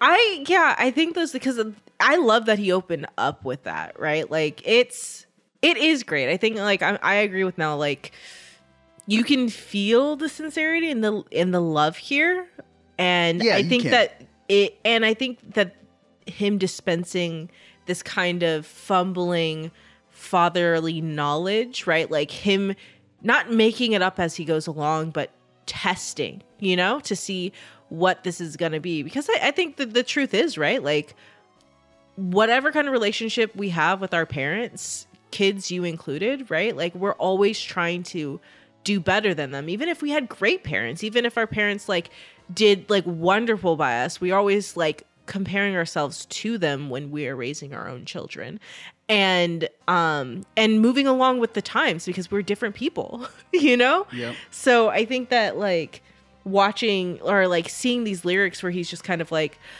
i don't know man what am i gonna do you know like this understanding i don't know i just i think it's it's a beautiful sentiment but that's also probably because i uh want to be a mom so It's like then on then to my knees and I beg the Lord, please let me be a good daddy. All he needs, love, knowledge, and discipline too. I pledge my life to you. And I was like, he's he's. I mean, like he's asking for help. He's he's you Yeah. know being uh supplicant he's being uh you know uh, submissive. I guess you know uh he's being very humble. yeah He's very- looking there's a lot of humility in this song, which I, I it's like I, I totally uh, respect Will Smith Mm-hmm. for this song. I do. This is corny. that's fair Yeah, i'm that's, just all I, gonna- that's all I can say. I'm just gonna talk through the lines that I like, and then you can discuss with me. I because there are yeah, like I said, there are a lot, but there are the, there are also lines that I just like that resonate with me. At one point, he's talking. I want to kiss you all the time, but I'll test that butt when you cut out a line. That's true. Uh, why did you do that? I try to be a tough dad, but you making me laugh. I wanna kiss you all the time, but I will test that butt when you cut out a line. True that. Uh uh uh, why you do that? I try to be a tough dad, but you be making me laugh. Crazy joy when I see the eyes of my baby boy. I pledge to you, I will always do. that part uh you haven't like worked with kids like i have right um ignore what i'm about to say i love bad kids.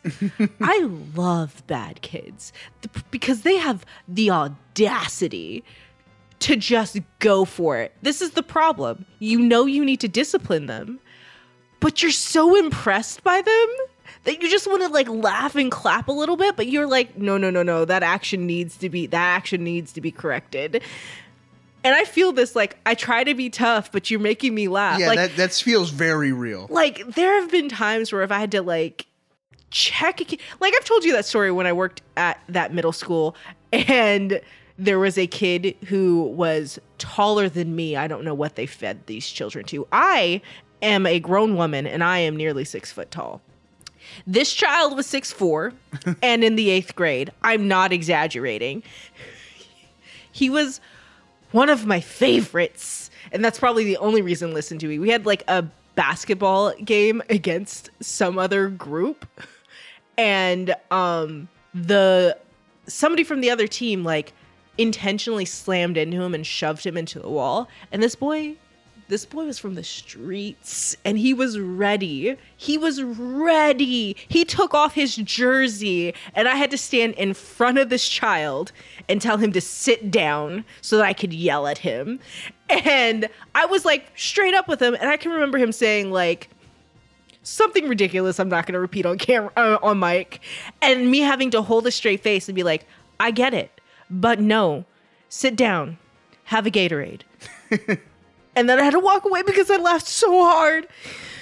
being being being the adult is a difficult thing when you are just kind of like, nah, I'm with you, kid. So I feel that line. Yeah. I like, but there's so many like really good things, right? Like, and like sad and prov- and thought provoking things as well. Like, I think that like how he it sound like what he writes in here. It sounds like not just that he's talking to us as the listeners, but that he's like telling these truths to his son, and you Oh, can yeah. see that in a lot of different places.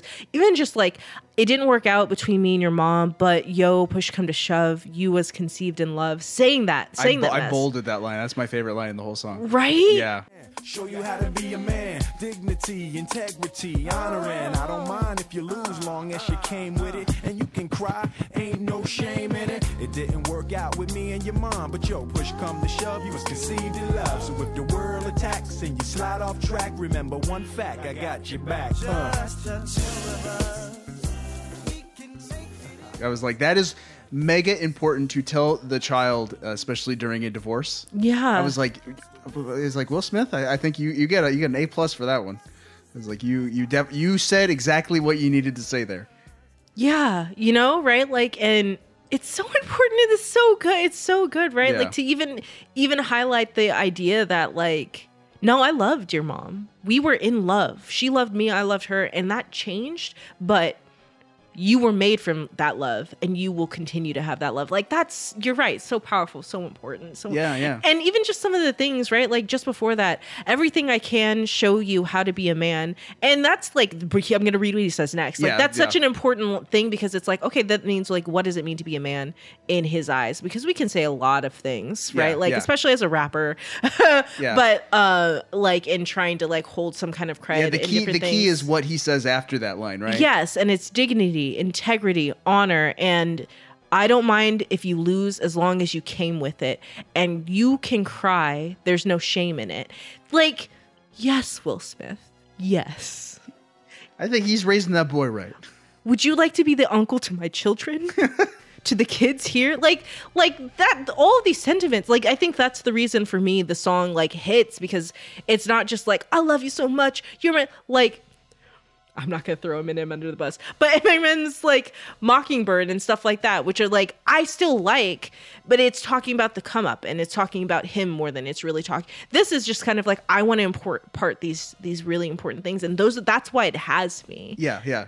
I'm just saying, like everything I can show you how to be a man. Anything after that, like you can pro- like I think that tells you the most about the person saying it. Yeah. How what what they value and what they think it means to be a man, right? Whereas Will Smith says, you know, to be a man, show dignity, integrity, honor. Uh, it's okay if you lose, as long as you did your best, and it's okay to cry. And I'm like, all right. Right? That's what Will Smith values in being a man. That's what he, Right. to him. That's what it means to be a man. I was like, all right. I agree, I- I agree, I agree agree with him. Good job. Hustle, loyalty, respect. Can't see me. Stop it.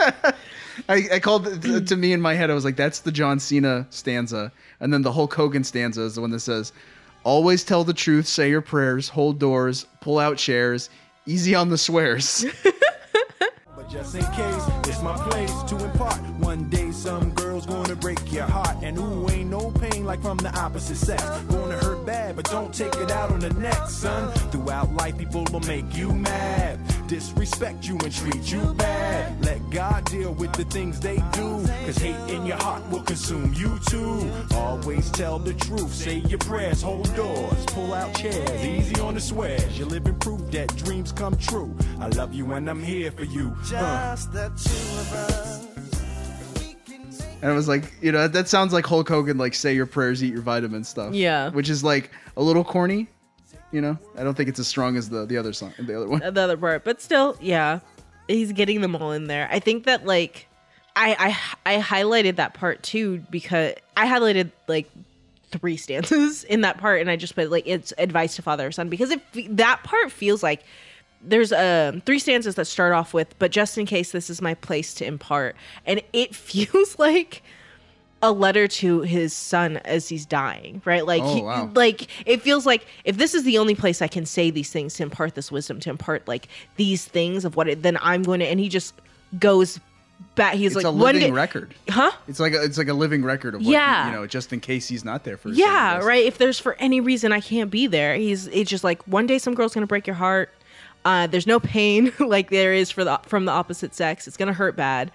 Throughout life, people will make you mad, disrespect you, and treat you bad. Let God deal with that, cause hate in your heart will consume you too. Always tell the truth, say your prayers, hold doors, pull out chairs, like all these things that is just kind of like just in case I'm not here, let me just all the big grasping things, right? Like, yep. and I like really, really enjoy just all of the heart that's in it, right? Like Yeah. even seeing moments where again like that fumbling thing I said shows up just before that saying I got to study just to keep up with the changing times. Oh gosh, this is the worst. the, the See, worst I'm line trying the to whole pretend song. I know. You know, or yeah. Full-time job to be a good dad. You got so much more stuff than I had. I gotta study just to keep with the changing times. 101 Dalmatians on your CD-ROM. CD, I'm trying to pretend I know on my PC where that CD go. But yo, ain't nothing promised. One day I'll be gone. 101 Dalmatians on your CD-ROM. I was like, that one. I was like, I know that's true to life because he probably played 101 Dalmatians with Mm-hmm. the son on the CD-ROM, and I was like, that comes from a place, but it's so lame. I agree. That sounds like a freaking western, like a, a country western song would have wrote that lyric. You know? Mm, well, he's I mean, yeah, it's it's corny, but it's that kind of idea, right? Where it's just that that I you got you do have to keep up with the times. Like you were raising kids uh and so you do have to keep up. Like you're just trying to figure out like he's like see me, I'm trying to pretend to know on my PC where the that CD go. There's there's no more CD-ROMs. CD-ROMs I was like, hey, hey, hey, hey, I can, I can identify that having to do IT, you know, free IT work for my parents constantly. So I get it. So it's like things like that where I'm like, I really enjoy just how much is packed into this song because it does feel very earnest. And I think that like because it's the earnestness of, of like a, a parent to their child, I feel it way less of like cringy. I looked it up just now, just because I was curious. I was like, I always think of Will Smith as being younger than he is, I guess, but he is totally my mom's age. Mhm. So he comes from the same generation my mom does, where they have absolutely no idea how to use any computer or anything. Yep. So it's very. I was like, hey, I guess that's true. Goes to show. But um he's up on it now. Anything else? No. So there is one lyric I do want to point out as well, and then I have uh, some I have some facts. Uh, so the lyric says, "Sometimes I wonder what you gonna be, a general, a doctor, maybe an MC." Five years old, bringing comedy. Every time I look at you, I think, man, a little me, just like me. Wait and see, gonna be tall, makes me laugh, cause you got your dad's ears and all. Sometimes I wonder what you gonna be, a general, a doctor, maybe a MC. I wanna kiss you all the time, but I will test. So what did Trey Smith end up doing in his life? Any guesses? I have the answer. Was he a doctor on general Was he a general medicine? practitioner? No. No, he was not. In General Hospital? Was he the doctor in General Hospital? No, he no. he, well, he did he did do a few acting things. Ha. He had a few acting gigs, even with his father, I believe. Oh, cool. Uh, so, but no, Trey is currently pursuing a career in music, Oh, performing under the name DJ Ace. okay. He has DJ'd high-profile events since 2012, including the 2013 Vanity Fair Oscar party. Oh, wow. Yeah, so he's a successful DJ. Cool. Good job, Trey. He did Good job. he- maybe an MC, certainly an MC. so good job, Trey. Um, I think that's all we have left to say about the lyrics of the song. Correct? Yeah. Do you have any tracks from it? Oh no, uh, uh, DJ Ace, no, Oh. no, no.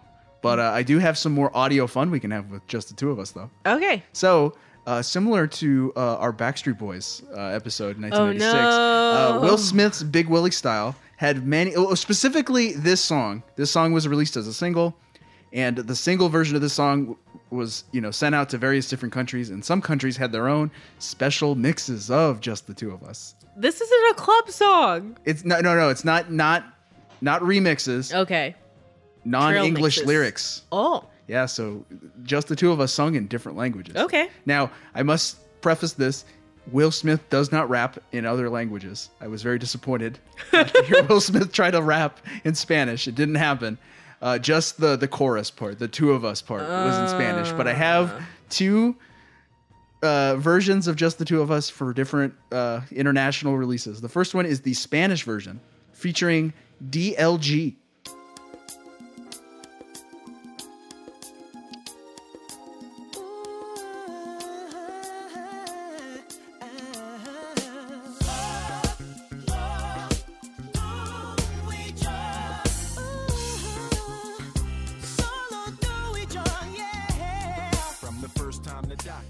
Solo tu y yo. That's some Castilian Spanish right there. Yeah, I was like, that's Spanish, right? Yeah, yeah. so solo tu y yo. wow. yep. So that's that. And the other one I have is called is uh just the two of us, the Korean version, featuring Turbo. Wait. Julie? Dang it, I can't think of just. I was like trying to figure out what that would be. Okay, go.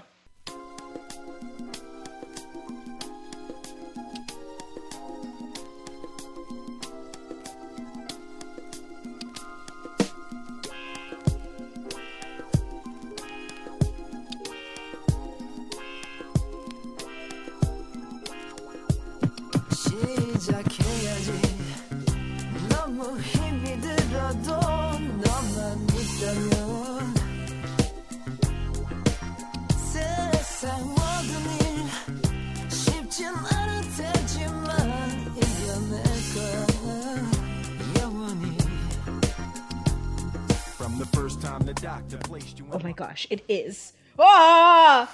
Do you know Turbo? The group Turbo or a specific singer from Turbo? It just says Turbo. Ah! Who's Turbo? It's a group. Are they famous? Honey, we're not we're not at the Korean music section yet. So I'm not going This is just a taste of Korea. Oh man! Uh, so that's just the two of us. Um, to introduce the next track, we're gonna you know jump back to uh, Keith B. Real, and he's gonna help us move along. Yeah, this is Keith B. Rizzle. Uh, looks like this brother Will Smith is just avoiding me, but I will not be ignored. You understand? Uh, uh, excuse me. Uh, uh, uh, Will, Will. One more question, my brother. Look, I see you brought your DJ Jazzy Jeff with you. Now, keep it real. Are you just flaunting DJ Jazzy Jeff around for the cameras so you don't look like some big time bougie Hollywood sellout that you really are? Process that along with your hair. Keith, Keith, Keith. Yeah, I know. Charlie. Charlie, you're gonna get enough of grabbing up on me, man. So, um, Keith B. Real is uh, speaking for uh, some uh, critics of Mr. Smith uh, regarding his rap career. I assume because the next song we're going to talk about is called "Don't Say Nothing," and it deals with the same sentiments that Keith B. Real just shared about. Yeah. Yo, when I released my first single back in like 86, people was like, oh, you know, that's popcorn and, you know, they weak. You know, then I mess around, I go world trade on them, banging out the multi-plats. They still got negativity to bring. My thing is, you can't say nothing nice, don't say nothing. Take your place, allow me to flex a taste. As my accomplishment, spray it my comp like mace. Face me, the star of stage of TV. My face be seen in almost every country. Grammy winner, soon to be Oscar nominee. Who that's So this is his his defense track where he needs to defend himself from the haters. What does it mean to go world trade on them in 1997? It means to make a bunch of paper, to make the money. I assume, like a high, you know, like a, like a successful uh, stock trader. But yeah, so this is. Uh, I, I I specifically wanted to talk about this song because I feel like it. To this, obviously, the song uh, is. I feel like it has legitimate things to say. Not to say that those last two songs didn't, because they did. I Mhm. feel like this song is also true to life, and Will is expressing his feelings in a very genuine way. But I feel like this song has teeth, so I connect with it a bit more. That's interesting. I think you're gonna have to lead on this because I highlighted nothing other than the world trade thing. Oh wow. Okay. Yeah. So like he is responding just like Keith B. Real. He respond like Keith B. Real comes out of him is like, "Hey Will, are you just flaunting DJ Jazzy Jeff because you're a big Hollywood sellout?" just like that. Um, so Will is responding to people who said he sold out by Mhm. going into TV and movies. Uh, you know, not he left the rap game behind, right? Mm-hmm. A lot of rappers do this. You gotta you gotta defend yourself from the haters. You gotta reaffirm your status as a, a genuine rapper, I guess. You know. Mhm. Uh, so that's what he's doing, and that's I feel like that's what this song is about. And so he's just defending himself, saying, "Hey, I never left rap behind. Uh, I did. I, I'm not a sellout, and here's why." Yeah, I think that's such an interesting concept. I don't know who we were talking to about like or maybe I was talking to someone about it at work, but like how dumb it is to not diversify your your skills. You know, like he does have a line here I did like highlight it that said took a break from this from the rap thing, went on hiatus. I picked up the art of acting and multiplied papers. That's dressed jiggy, straight from West Philly. Thought I was whack, cause I wanted to act. Now every brother and his mother that rap be trying to do that. The ill kid, hundred million dollar bill kid, the one you love to chill with. Come on, keep it real, kid. Don't try to act like the summer at the Greek. You won't be bumping the big Willie in your Jeep. I know y'all still feel me, really. Don't act silly. Thought I fell off just because I left Philly. Took a break from the rap thing, hiatus. I picked up the art of acting and multiplied papers. I chilled on silk sofas. And I think, money. yeah, you know, and I think that like, I don't understand when people say you sold out because you don't do the one thing anymore because you are this one being, you know, like it, it's it goes back to what we talked about in the first segment. Like there's just this like I don't know this artistic purity that some people value, right? It's like, well, you know, you didn't put your time in, or you you forgot the little guy, you forgot where you came from. Will Smith freaking gave that speech in the first episode of Fresh Prince of Bel Air. You know, you sold out, you got soft. Mhm. He that that's I feel like some of the the people who enjoyed his rap career thought he did. You know, I mean, I, I don't know. I get it. I, I get it. I think I get it on a, not an intellectual level. I, I, I think I can understand. I just don't get it. So that's the thing, right? We're It- it's it's just like like punk rock had a similar thing where it was like punk is like anti-establishment, you know. So maybe Mhm. maybe like you know West Coast rapper or he wasn't West Coast, but like you know like you know rap was very much an anti-establishment um, underground movement, right? And then. Will Smith sold out in quotes by joining the establishment to act and do bigger things. He forgot where he came from, right? Whereas like you have a you have a, a punk act like Green Day, you know, who came from that underground scene and then they went and signed with a major label, released a, you know, multi-platinum record and suddenly they sold out. yeah. I think it's They forgot their values. I think the thing is that people say I, I the the people who complain about this stuff call it oh you think you went to bigger things like why why does it why is it bigger to be on TV or in movies than to be to releasing them, it's like- it's just different Yeah, like it's don't you you don't stand for what you standed for before, or you forgot the values that you used to stand for when you know you were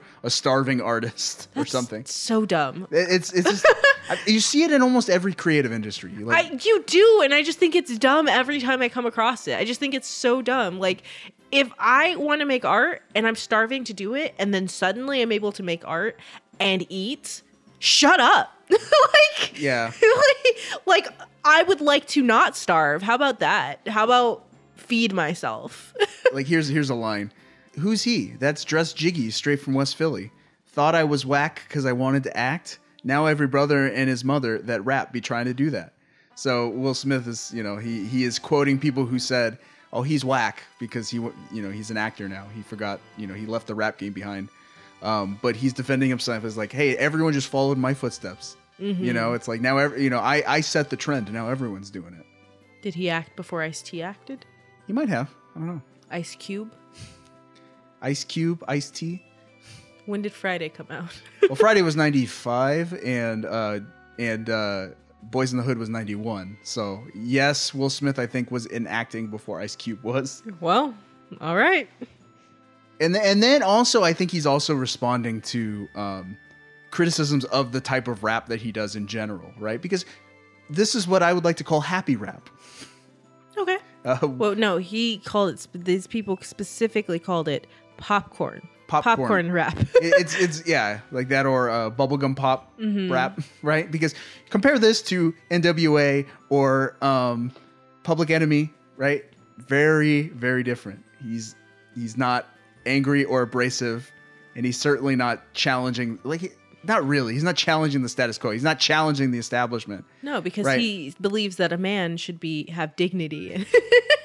and well either way it's I I like like definitely respect like Public Enemy for standing up the, for the establishment Oh, yeah. and saying what they said. Yeah, yeah, But like that's not the rap hmm. music that Will Smith was producing, No. right? So you know, there's a line here that says, "He soft, he whack, man. That ain't real rap."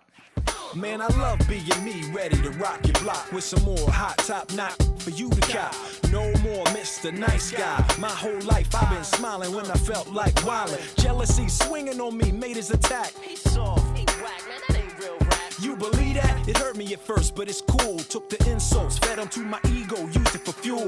Now everywhere I turn a dead end. Hundred women coming at me, waving pads. And right? Th- Mhm. th- those are criticisms I assume that he received. Right, Because yeah. he's because we we you know we're we're poking fun at him writing cheesy corny songs about Men in Black, but you know I I I think that people are like oh he's just writing this mainstream like teethless rap you know? Mhm. it's got no teeth it's got no guts. He's not he's not writing real music Right. but then he s- challenges you know he he fights back and says you believe that? It hurt it hurt me at first but it's cool. Took the insults feed it into my ego used it f- used it for fuel you know? So he's just using that criticism to fuel his uh, don't know, Right. his drive I mean, uh, will smith very hardworking man Yeah. 100% No one can say that that is not true. yeah he, he he definitely earned a lot of what he received so i think he's just calling it like it is he's like yeah people mm, said things about me they insulted me they made me feel bad they uh, called me whack and Mhm. soft i just said you know i just used it to further drive myself Yeah. Haters gonna hate all the time. Might as well ignore them. But I do want to say, like, I, I think I respect a lot of what he's saying here because it comes from the heart. I think legitimately, like, Mhm. he legitimately is defending himself here. Uh, but some of the methods by which he defends himself at the end of the song, in particular, uh, ends up like I think it's not a very strong argument because it falls into the generic rap tropes of I'm going to defend myself by describing how much wealth and wealth I have Oh yeah. and all the beautiful things that I have bought for myself, right? Like you see this in like Dr. Dre songs, right, where it's like, I didn't sell out, you know, I I, I didn't forget rap, I didn't go pop.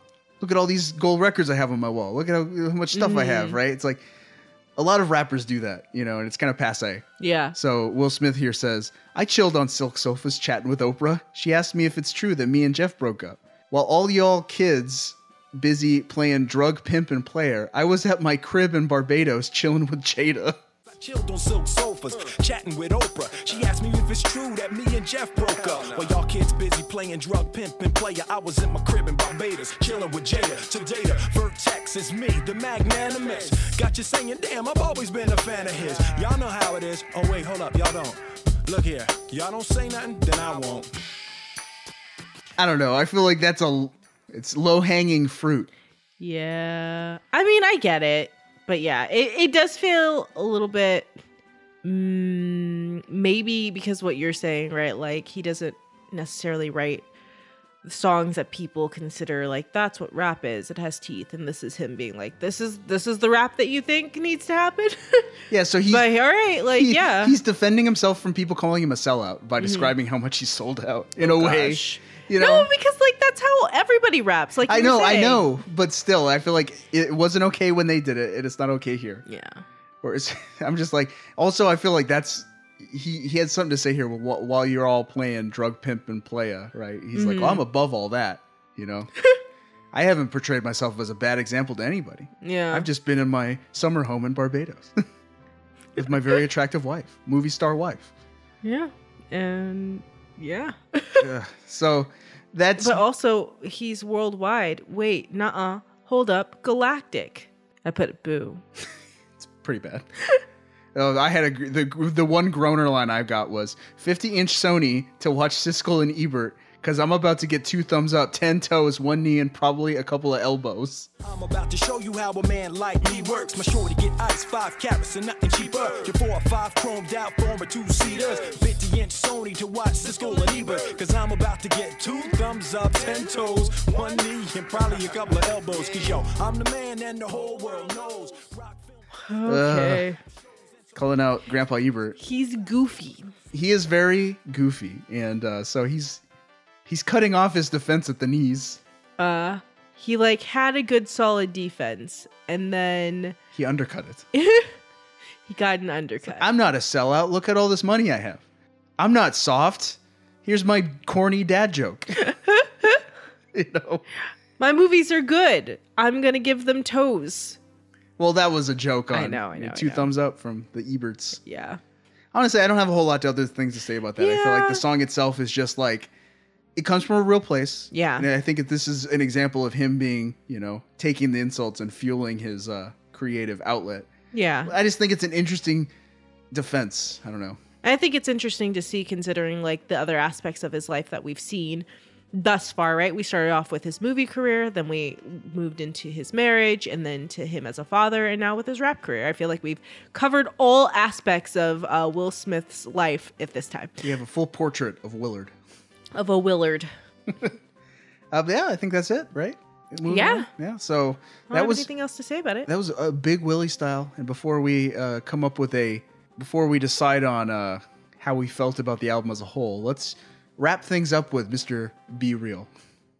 Keith, Will, what, man? When I look back at this, I realize that I came at you sideways, and I You apologize. damn right you came at me sideways, Right, man. I'm saying I'm having a party, man. My album release, It's a nice you just, party. I like the ice, the slaves. It's nice, You man. just you disrespecting my whole thing, I didn't man. mean to, man. It's just that I have one thing I just want to ask Alright, you what- before I get out of here. what is Look, it, Keith? I'm doing something, man. It's taking me to the next to, to the next century. It, it's a barbershop, Mm-hmm. okay, slash studio. Feel it? Yeah. See now, now what it is? Now wait, wait, wait. Hold yourself. What it is is that while while you're getting your, your, your haircut, you're getting your demo cut. While they pushing up the faders, you're getting a fade. That- See? yeah, yeah, you that's feel hot. it? Yeah. He then spends the next like minute or so selling him on the barbershop studio idea. And that's the culmination of that storyline.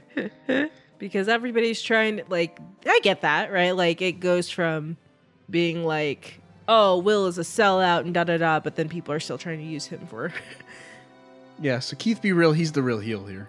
Keith Be Heel. Keith be I was gonna say it. hold on. Hold on. Cut all that. Keith be heel. Keith be real. More like Keith be heel. Keep all of that. And uh cool. I Cool. They they reconciled sort of. I don't know. Do you think he uh did with his did the thing with his plan? Did the plan with the thing? I wonder if Keith B. Real ever came back. I wonder if he, he's a recurring character on Will Smith's We'll, uh we'll find out the next time we listen to Will Smith. which will be never. never. So tell us what, did- what what what did you think of Big Willie style? It had some style, had some flair. There were some big notes hit. All in all, I think I would give it a sideways elbow. Gosh. Uh, you see, would you recommend this to people? Janelle, close your ears. No. Open them.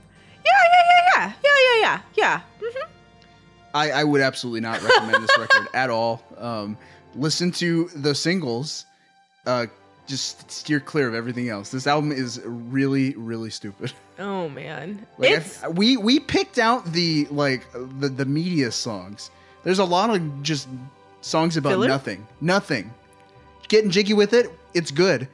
It does it's nothing. The song is about nothing. I, I think that's the thing, right? Like for me as who I am and how I prefer my music as an as the adult I have become now at 32, uh I need more lyrical content. I need it. I need it.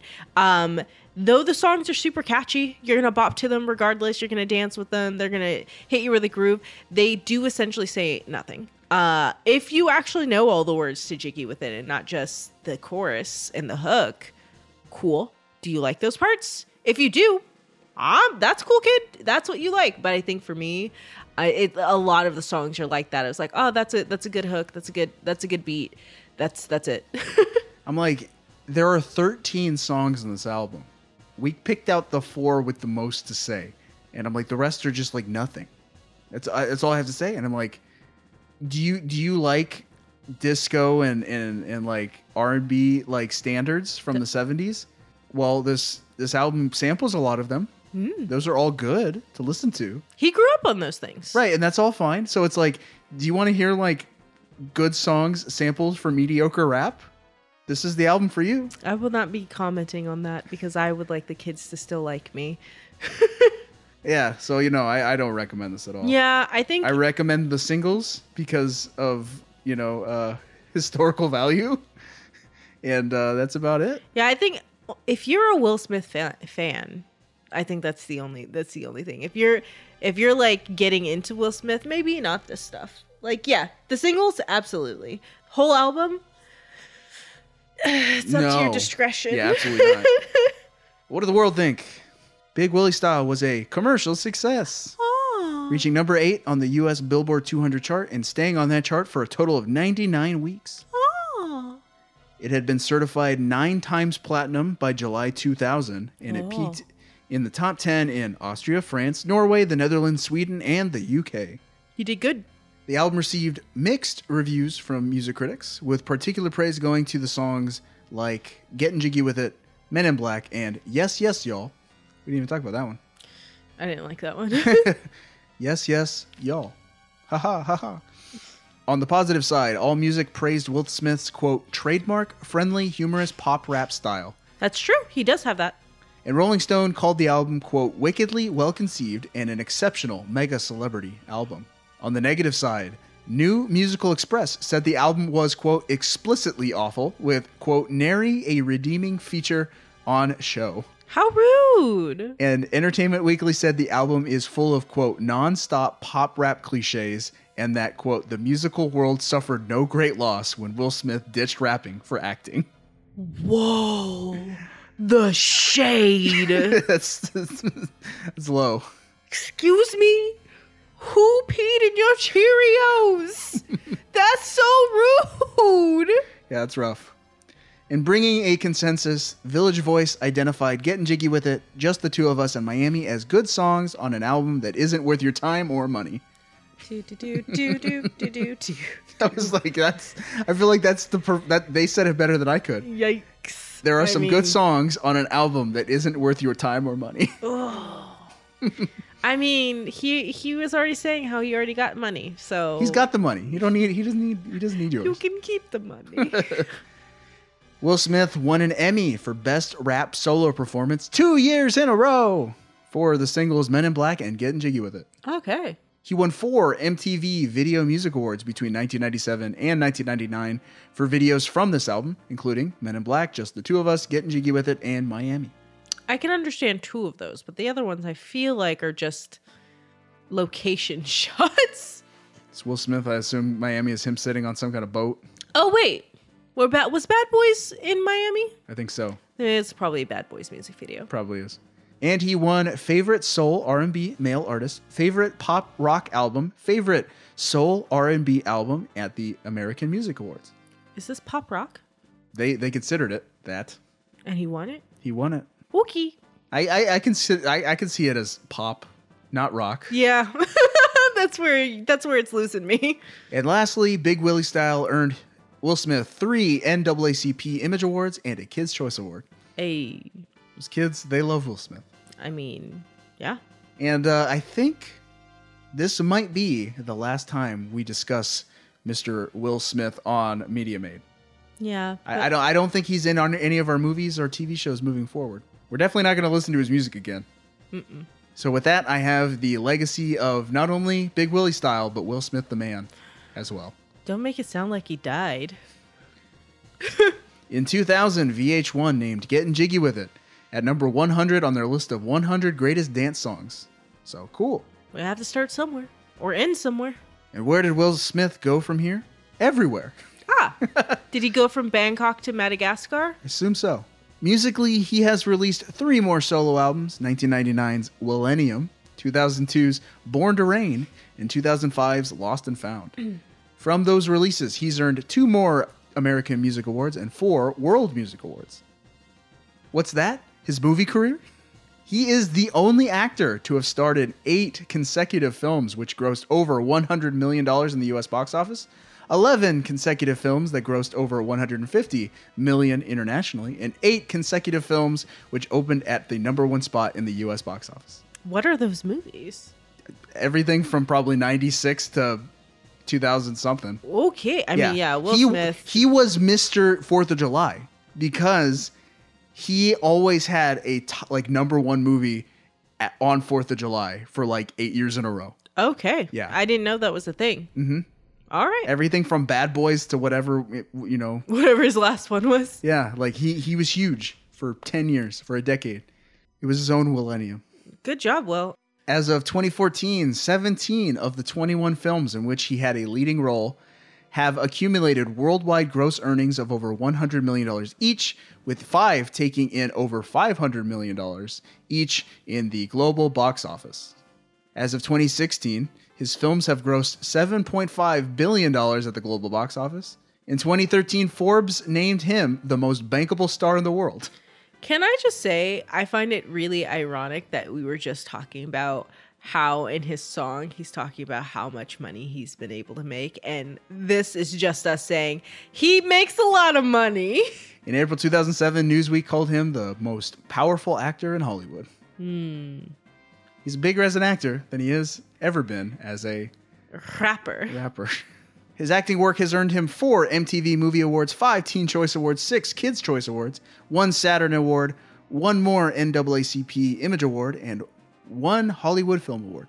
He has also been nominated for two Academy Awards for the films Ali and The Pursuit of Happiness. We'll see if he gets nominated for uh, King Richard here pretty soon. Right. He was doing that. And that is Will Smith. Ah. That is Big Willie style. Ah. And Good that's- job, That's Will. almost the end of our show. I know. We just got one more thing to do. We got a few more things to do. Well, just one.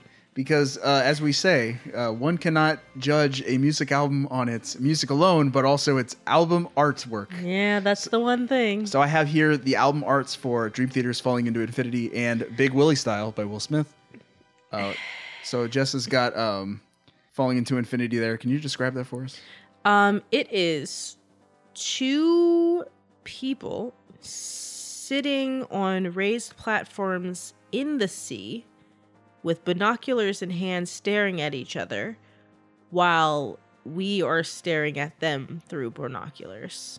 yes uh, this cover art was designed by storm thorgerson best known for his work with pink floyd Ze- led zeppelin fish black sabbath ufo peter gabriel genesis and yes so he is the progressive rock guru who like developed like iconic progressive rock album arts so, So, they got that guru and Desmond Child on this album.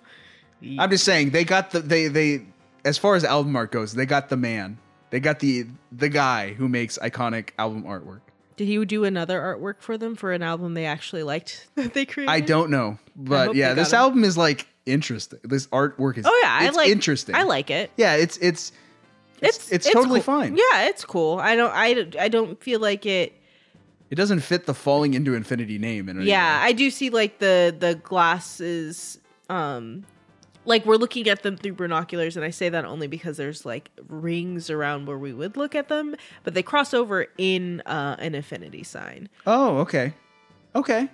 Oh, you I, I, I, notice? had no idea. I wouldn't have noticed. Oh that. yeah, yeah. Okay, okay. So like I see that. It's just yeah. maybe they- if maybe if they were tipping over it on their things, they're falling into it. But they- I like it. It's um I'd like like this is a poster I'd put on on uh yeah, it, it, does Canvas. pass the poster test. yeah. And uh, if you scroll over, you'll see Big Willie style. Uh very similar color structure. That's true. Blues, a lot of Yeah, blues, a lot of blues in '97. Yeah, uh, you guys have already seen the cover art for this, um, either on your podcasting of choice or on Instagram, and it's a very cool duo. um, Will Smith's Big Willie style is Will Smith standing on maybe a rock. Maybe a rock. I, I I- thought maybe on the top of a building or something. It looks like a rock, but Yes. he's on top of the world. With the sun behind him, it almost feels like a Michael Jackson pose. It does look like Jackson Pose, yeah. Um, and he's just uh standing w- with one hand in the air and one finger in the air, and it says Will Smith, and then on the bottom, Big Willie style. he looks cool, I guess. He's on Dream. Theater has the better album. art. I do agree with that. but yeah, uh, Will Smith, he does. he- He's he's certainly. Uh, Looks cool. but yeah, I agree. Dream Theater uh, wins the album art of the year award or whatever. album art of the month. there you go. 1997 album art goes to Dream Theater. Yeah. What's next? Um, I guess if you want, we can uh, turn off the mics and go to bed. No, it's the runners up now. No, I don't think so. It's runners up. I already did that. No, you didn't. runners up. So this is a very very short list. Uh, you only had one runners up, and it was Jordan Rudess, "Secrets of the Muse." Oh, Jordan Rudess of of uh, the guy who turned down the, the Yep. Dream Theater. Yep, Uh, to, to- to, work part time and make this album. Yeah, so there you go. He he was working part time with the Dixie Dregs, and he was releasing a solo album. Yep. This album, I believe, is just very piano based. It's like straight classical piano. So Ah. uh, it's it's quite a pretty album. It's very mood setting. For me, I only have two runners up. One, Backstreet Boys, Backstreet's Back. Ah, the the, the sequel. Yes. They're back. They are back. We would have listened to all the same songs had that been my Well, album. no, no, that's the international deb- uh, sequel, Backstreet's Back, because the U.S. got Backstreet Boys '97. Oh, right, right, right, right. So yeah, oh my God, they're back again. Oh my gosh, they're back again. Am I sexual? No. and my um other runner up, my only other runner up is Usher, My Way. My uh, Usher is one of those uh, pop culture blind spots for me. Yep. People love Usher. I know this. I, I've met m- I've met many ladies who were just obsessed with Usher. Much like my cousin was obsessed with Will Smith. Or much like many other women are obsessed with Denzel. You know, black men. Usher does have a lot of style. I'll give him that. Uh, I've seen his music videos. He's got a lot of style. Yeah. Oh, um, but yeah, those are our runners up. There you go. Did you enjoy? Did you enjoy this? I Did did. you enjoy it so much that my album won? No. Oh, we didn't decide that. Oh man, no. Will Smith loses. No, no way. No. Excuse me. No, no. Dream Theater's as, as much of a down Unclench your eyebrows when you speak to me, sir. as much of a downer Dream Theater was, and the fact that it's not the oh, strongest such album. a downer. that does not. It's uh, they still they still won by a landslide. Here's the thing Will Smith had some really good advice on love and child rearing and on how to be a bully. Listen here, hold In on. black. we you were dreading even doing this episode because you're like, I don't want to talk about Will Smith. I don't remember that. I can't think, sit that, I here think you're def- pushing you that on me, sir. You can't sit here. Look at me sitting here. look at me. Look how look how I sit here regally like. No, it's Dream Theater. Excuse you. Can you just say it's Dream Theater and we'll go to sleep? Fine. You can have it, but I'm taking the next two TVs and the movie. We'll see. Mm, Is she calling it? I don't know. Uh, but that's that. Uh, let's we're gonna close out with plug and Jess gonna go sleep. So uh, if you want to follow the show on Twitter or on Instagram, you can follow us. Uh, you can find us at Media Made Show. That's at Media Made Show on both Twitter and Instagram. Uh, you can help us out by spreading the word of Media Made. Tell your friends. Uh, help uh, you give us reviews on your podcast platform of choice. Five stars. That helps with visibility. And just keep listening. We appreciate you. Uh, as for me personally, you can follow me on Twitter at Rod the Master. Um, I write for a video game website called ZeldaDungeon.net where we talk about the Legend of Zelda video game series. So if you like Zelda, check me out there. And I host a YouTube show about professional wrestling called Keep Kayfabe. That's K A Y F A B E. So if you like wrestling, uh, you can check that out too. What about you? if you would like to see me, I'm on YouTube. I have a YouTube, but there's nothing on it, so I'm not going to plug it. It's called Taming Tales on YouTube. Why do you do that when I said to want to? Uh, so that's the end of the show. Uh, we're gonna close out with getting jiggy with it, and uh, we're gonna get jiggy with it, like banjo and kazooie. We're gonna get jiggy with it. Do you have any? You want to say goodbye to the kids? Okay, kids, have a good nap. And remember, if somebody wakes you up from the nap, don't let them win the next fight that you have and make sure they wash the dishes before they go to sleep, or else in the morning you're going to put all the dishes on their bed. And remember, a man is dignified. We'll, uh, we'll see you all next time with our TV shows of 1997. Bye. Getting jiggy with it.